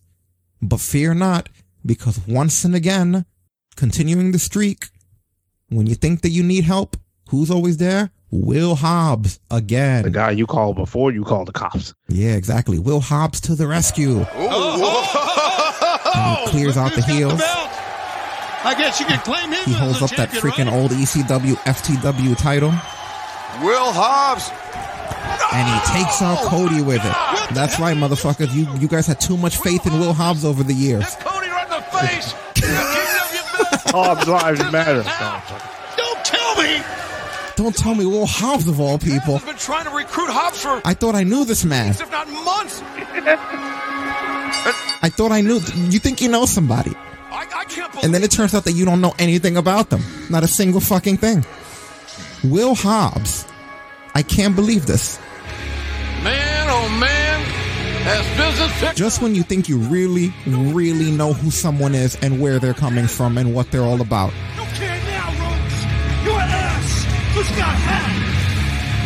That's it. Will Hobbs, who we all knew so well, like, and, and, and Tony Schiavone just before this happened sent, basically resembled my sentiment that he said, thank God for Will Hobbs. Go back and listen. He goes, thank God for Will Hobbs. Damn. Just when we thought we knew this guy after all this time. Look at that. Team Taz. How huge that motherfucker is, though. Like, Yeah, I know. A big boy right there. Like, Very big boy. So that is your uh that is your AEW coverage of the week, guys. Which uh brings us over to the competition with NXT, where you have Leon Ruff. Leon Ruff going over Johnny Gargano. Again. Thanks to uh thanks to Damian Priest. Yeah, pretty much. Uh, interfering and punching Ruff at ringside. He hits him. And literally, he was just like, "Sorry, kid," and just right hands him. hmm We have a blindfold match. Cameron Grimes against Dexter Lumis. I'm getting tired of the Because this here. match always works. Blindfolded Grimes accidentally takes out the ref. It's it's all sh- silly shit here. I'm really getting tired of the like NXT is becoming a cartoon. You know, it's just uh, becoming a joke. Yeah. Leon Ruff, when he gets backstage, uh, Damian Priest is explaining himself to Mr. Regal in regards to why it is that he did what he did. And Leon Ruff doesn't like the fact that, uh, Priest's justification is that he's just joking. He was joking around. He knows that this is serious business, but he's joking around. And Leon Ruff slaps Priest, basically saying that he doesn't want to be anybody's joke. And Regal basically tells him, look, you, you had it coming for you. You kind of deserve that. And then Priest kind of looks at him. You know, that's pretty much that. Uh, what's that guy's name again? Arturo Ruas? Yep. Arturo because uh, due to from, Raw from, Underground getting shut down, he is back in NXT. Yeah, good old Arturo Ruas. Raw Underground shut down. That's where he meant his name really. So they decide they're going to switch him back over to NXT. But worry not, because he tears his fucking biceps in this match with Kushida. So bye Arturo Ruas. See you next time. It's unbelievable on the injury rate. SmackDown Underground. How are people getting taken out on NXT so fast? Because when you have got when you don't do jack shit with somebody, their body's not built for this. He was in the Raw Underground though. That shit don't count. Don't be count. That's just not canon. I guess not. Well, Arturo Ruas is gone. So you don't about seeing for a work while. MMA. You you get you don't go from work MMA fights and badly worked ones at that to fucking Kushida. Yeah, well, Kushida's okay. Arturo Ruas is gone. Unbelievable. Candice LeRae and Indi Hartwell against Kacy Catanzaro and Kayden Carter, and Candice goes over Kayden with the wicked stepsister finisher. Yeah, basically arm trapped curb stomp. Mm-hmm. That's what she does when she doesn't do uh, Miss Candice's Wild Ride, which is that jumping, swinging neck breaker that they never have called Miss Candice's Wild Ride in this Or that, company for some or reason. that, uh, that springboard moonsault that she's on. Mm-hmm. Yeah. So, uh, Ember Moon and Toni Storm go over Dakota Kai and Raquel Gonzalez, but Candice LeRae and Indi Hartwell come out and they wind up essentially feeding the faces to the heels, which uh, you almost can't That's blame the only for. time in this type of a situation you're gonna have uh Dakota Kai getting over anybody. So, Yeah. Now on the bump, we had the Garganos on there. They talked a little bit more about what they did to Shotzi's tank, amongst other things. Uh, Miss Candice, you're a smart cookie. Were you were you aware just how much the tank meant to Shotzi Blackheart when you ran it over? And are you more concerned about the potential? Hang on. conse- Hang on. Was Shotzi aware of how important the NXT Women's Championship is to me? Touche. Oh, I'm just saying. Fired it right back. My at you. entire life. I I've been watching wrestling almost as long as The Undertaker has been around. Think about that. So you're gonna tell me my almost 30 year dream is not as important as her stupid tank? Come on. Yeah, fair point. Wow. Come on. She hurt me more than that little look at her crying. Come on. I think I think that's dramatics right there. Then she putting it on. Yeah, she putting it on. Put it on for the cameras. Come on. She wants everybody to feel bad for her. Poor shot. Where was my sympathy parade? Poor Shotzi, my little tank. My little tank got destroyed. I ruined people's dreams and then they crushed my little toy. Yeah. Yeah, well, it was uh announced. I believe it was on WWE.com. It won't be fun and games and toys because we're gonna get Team Blackheart versus Team LeRae in War Games. Oh man, I thought we were gonna get a tank match. Nah, nah, nah. You know what I thought about it? As much as we joke about the tank, it's it's it's the more I started to think about it, the reaction comes from the fact that yeah, as much as we joke about the tank, for Shotzi, that tank is for some reason a safety net. It's not And only it's like that. you take wasn't you, you, wasn't it given to her? Out, you're gonna get now this reaction from her. Some band gave it to her, right? Where she said she wanted to come to ringside with a tank, and then they made that tank and gave it to her, like it was a gift from some band or something. I forget the backstory to it. I don't know. But it's like now it became like a sentimental thing for her. So it's just like it, it, it- it's like it's kind of funny that I, I draw this comparison. It's like her variation of Al Snow and Head. Uh, I guess. It's like Head became really close, but yeah, it's a Shotzi and Ray now get to build their teams for war games because they announced that that's coming back. hmm Timothy Thatcher beat up his old student August Grey, and then Ciampa comes out, scary as fuck. And then Thatcher, who's usually tough, he makes it clear right off the bat. That guy never doesn't confront anybody. It's the first time where he's just like, I got no problem with you. He literally, he's like, I got no problem. He says that shit loud and clear. He clears the ring. He walks safely away, goes up the ramp, packs his suitcase. Like he was out. Motherfucker said, "Fuck this shit, I'm out." He was not trying to fucking go there. So, goes to show doesn't matter how many holes you know in some situations. When you when fucking Tommaso Ciampa runs up on you, you just walk the other way. Yeah. Uh, Gargano attacks Priest by the ring, and then believe it or not, Leon, Leon Ruff, he manages to hold his own. yeah, they are finally doing something with the kid. Yeah, because he moves really well. So it's good to see him not be a damn clown, you know? Like, I, I'm glad that he's not a joke. Like, I'm sitting there going, where has this been? Let's go past all this shit because it's a long way into the match. And Damian earlier, But yeah, see here, he comes right here. Let's go right, right around here. just destroying one another. Oh! Boot to the jaw of Gargano from that huge frame. Damian Priest with a steel chair. And there's Leon Ruff. Yeah, came out and he did his thing. Well, Leon Ruff now. Earlier said he was not a joke, and now he's taking it to both Gargano and Damian Priest. Well, he's got beef with both of them.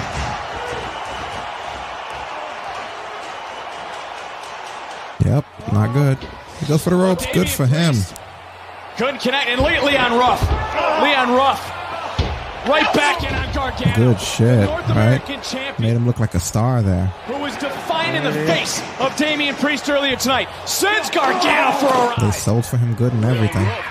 The beating of the pair. Looking every He get the crowd behind him. American champ.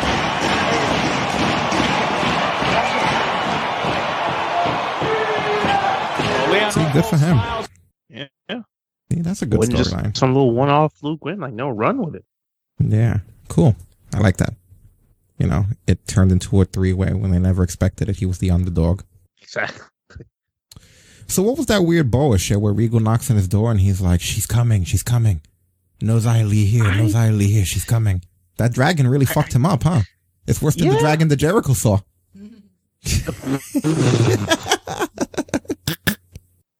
Yeah, that, that shit was. I don't know where this is going. Like, I'm not sure. Like, Yeah, no, me neither, man, me neither. Uh, Io Shirai against Rhea Ripley. Um, the two Riptide reversals were cool. Um, one into an armbar, the other one into a DDT. Shirai putting Ripley through the announce table, but it's a stiff bump, really stiff. Finish being Rhea's trying to to beat the ten count. She slides in at nine, right into Io's perfectly timed moonsault to get beat clean. Boy, has this girl stock dropped, huh? What happened? You guys all loved her. Like I was You- you know, no, indifferent you- but you you, guys what like happened? You know loved what her. happened? What? They decided to give her one title shot and they give her a Charlotte fucking Flair. That's what happened. Yeah, but Charlotte went off and did her own thing. She's not even in wrestling right now. You're gonna still blame Charlotte for this now? Yeah. Why are you giving that on the second title defense? Yeah, but Io Shirai just now beat her. You know, like she's losing. Yeah, because freaking Charlotte's been a transitional champion lately. Whereas this whole thing with Rhea, they could have ran with that for a while.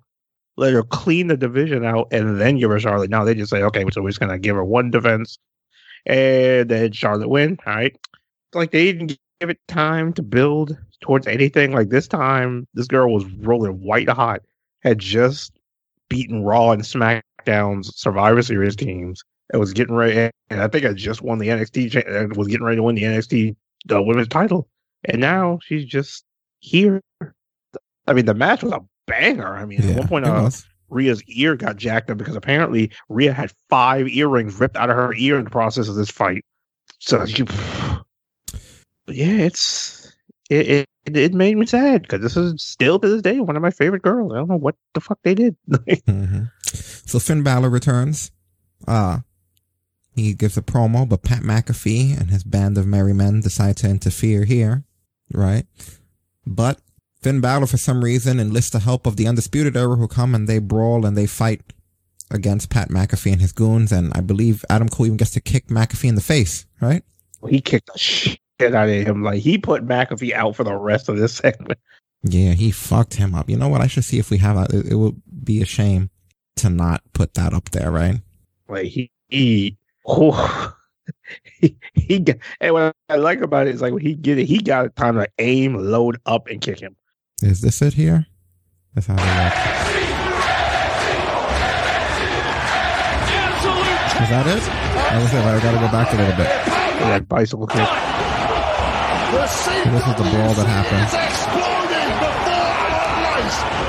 Undisputed Era not retired. Not backing down. Here we go. Bringing the fight. Boom! Oh, he kicked the shit out of me. Right. I didn't realize it was that bad. Yeah, that was Yo, rough. He put him he put him down for the rest of the time they were on air. That was it for him.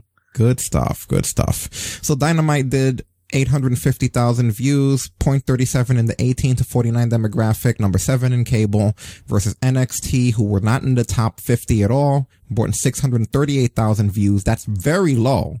That's over. Wow. Oh my God. Yeah, that's bad. That's over 250,000 views difference, isn't it? That is It's close to it. And they only had a point 14 in the 18 to 49 demographic. So AEW is kicking the shit out of them right now. It's significantly higher than it usually is. Uh, so Now let's here's the question. Did, uh, when it came to NXT, you saw and heard about what happened after the cameras were off the air, right? Uh, I don't know if I did.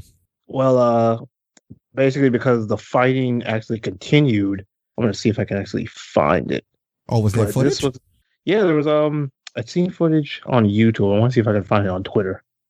Yeah, but give me while I'm trying to get this in order since this was last minute. Just give me your thoughts overall on this feud between these two teams. I mean, so I remember how you um mentioned that it was like Balor enlisting the help. I thought about that, and the way this more seemed to me was the fact that with Finn coming back, Finn had had to have, if I'm looking at it from the kayfabe point of view, Finn had to have been obviously he's been watching, so he knows that McAfee and his crew have basically taken them out one by one. So it had to be a situation of, of running into them maybe at some point backstage and Finn's smart enough to know it's Pat McAfee. If the NXT champion's in the room, of course he's going to take a moment to try to pop and steal the spotlight. So I can almost see this being a thing where Finn concocted a little plan, like pretty much when I come out there, be ready because we know they're going to come. We know the Undisputed Era has been want, chomping at the bit to get back at these guys ever since all this stuff started happening. So it just seemed like a like a well made, well laid trap because they, at the end of the day they knew that McAfee was going to bite. Do you think that uh this Pat McAfee happened because that other dude that they brought back broke his leg or broke or or screwed You know, himself I, up? honestly, I've I've already forgotten he existed, but yeah, it could be. I I think I think McAfee was going to come back anyway, but I definitely think at some there's some part of this, maybe even Dunne being in this, which they had what they had to change up with uh, Holland busted his leg. Yeah, Ridge Ridge Holland. Look, I remember his name which now. I He's mean- been gone long enough. There you go. Which I mean, at the end of the day, now that we have freaking the bruiser weight, I don't even think we need him anymore. Which I mean, I think you've been seeing him the past couple of weeks. Pete is in unreal shape. Yeah, Like no, this he is the, really this is. is. the best he's looked. But yeah, I mean the the first thing I, the first thing I thought when um Finn had basically announced that he was back, and I was like, oh my god, yes, they didn't strip him.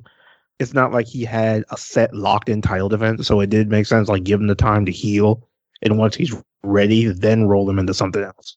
Whereas with the Universal Championship, they probably had, something ready the second he was um SummerSlam was supposed to be over. And the key thing about this footage is probably my favorite part to actually give me chills. Listen to the Undisputed Era in the background because they knew. Two teams of four. I think, gentlemen, you know how this goes. Damn right. Whoa. Go ahead. Say it. Give us what we want. Please say it. Please say it. I'm begging you, Regal. Please, I'm begging you, sir. I am begging you to say it. It's over. Do the right thing, Regal. Oh, hurry up and say War Games for fuck's sakes. War Games! Jesus Christ. It's not even like they had a real crowd. So I wouldn't be drawing it out that. I mean, yeah, they made it. I don't know why they didn't do it while the TV, the TV was running, but uh, yeah, it's Pat, Pat McAfee and his crew versus the Undisputed Era in War Games. So now Undisputed Era ties, I believe, Dusty Rhodes the and the Road Warriors for the most appearances in a War Games match Yeah. because this is gonna be their fourth straight one. Well, it was obvious that this is what they were gonna do. You know, like what else could they do? Yeah. I thought they would have done like they've done in previous years, though. And, and like, usually they'll announce the War Games pay per view and then wait a couple of weeks, wait like at least a week or two before they start pulling matches. Girls, the Undisputed Era is back! And not only, not only have we returned, but we are returning to the match that the Undisputed Era made famous in NXT, and that is War Games. Everybody knows I never, never make a promise that I cannot keep, but I'm about to make a promise right now. At War Games, we are going to whip the asses of those four punks. Yes! That is undisputed.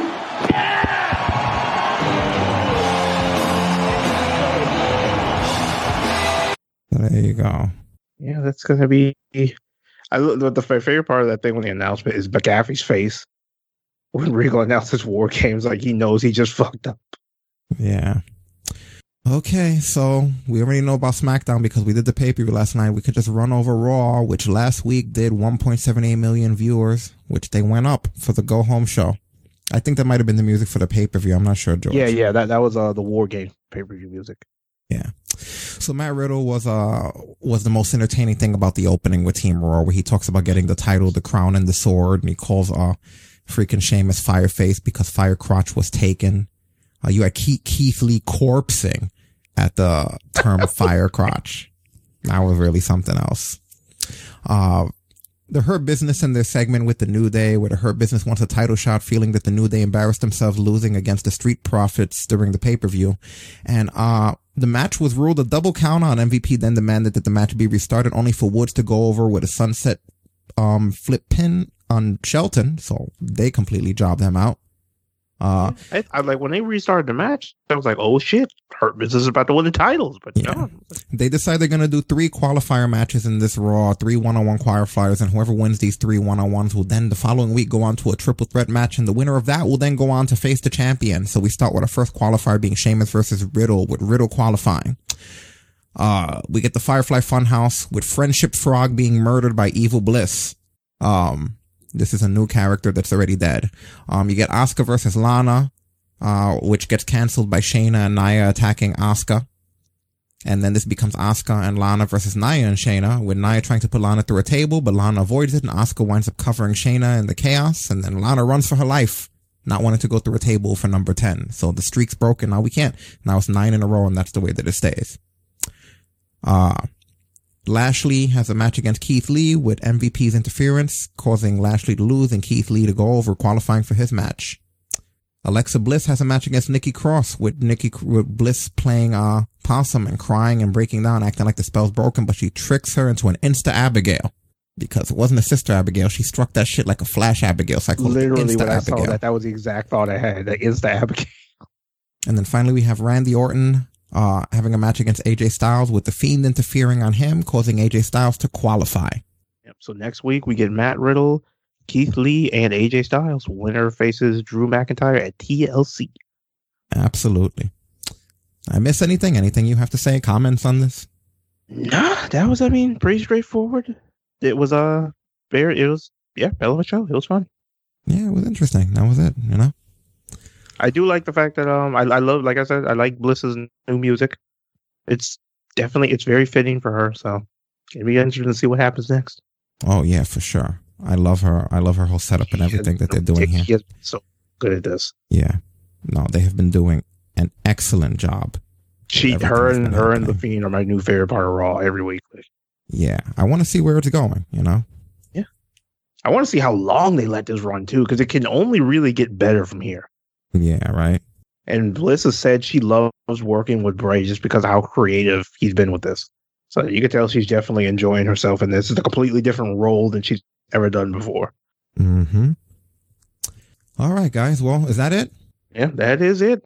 Fantastic. That is great to know. You know, another one in the books, ladies and gentlemen. And as always, I want to say thank you to everyone that has hung out with us. We're now going into another year of this. You guys have been wonderful. Every one of you have stuck with and supported us. The best is yet to come. Uh, my regulars out there, Willie V2 and EB Gamer, Stasis Dreams, Cool Ice, Say Man, thank you for the hate, the host as always. Uh, Sugar Shane, uh, George with a Z, good old King Quest, Saku Hasu, aka Marceline the Vampire Queen, Bloodluster, Weekly Planet, aka Ashley, all of you lurkers and jerkers, and of course everybody listening on iTunes, Stitcher, iHeartRadio, SoundCloud, Podcast Addict, TuneIn, as well as TalkBrunch.com, Twitch.tv slash TalkBrunch, Facebook.com slash TalkBrunch, across all platforms, as always. Ladies and gentlemen, you have been listening to Talk Brunch Live. This has been episode 422, our anniversary episode hosted by yours truly, Rick Dara, aka Captain Brunch, for myself and my co-host, Mr. Destin Soul Blow Frazier. We're out of here. See you guys for year seven. Congratulations. dude. Shut it down.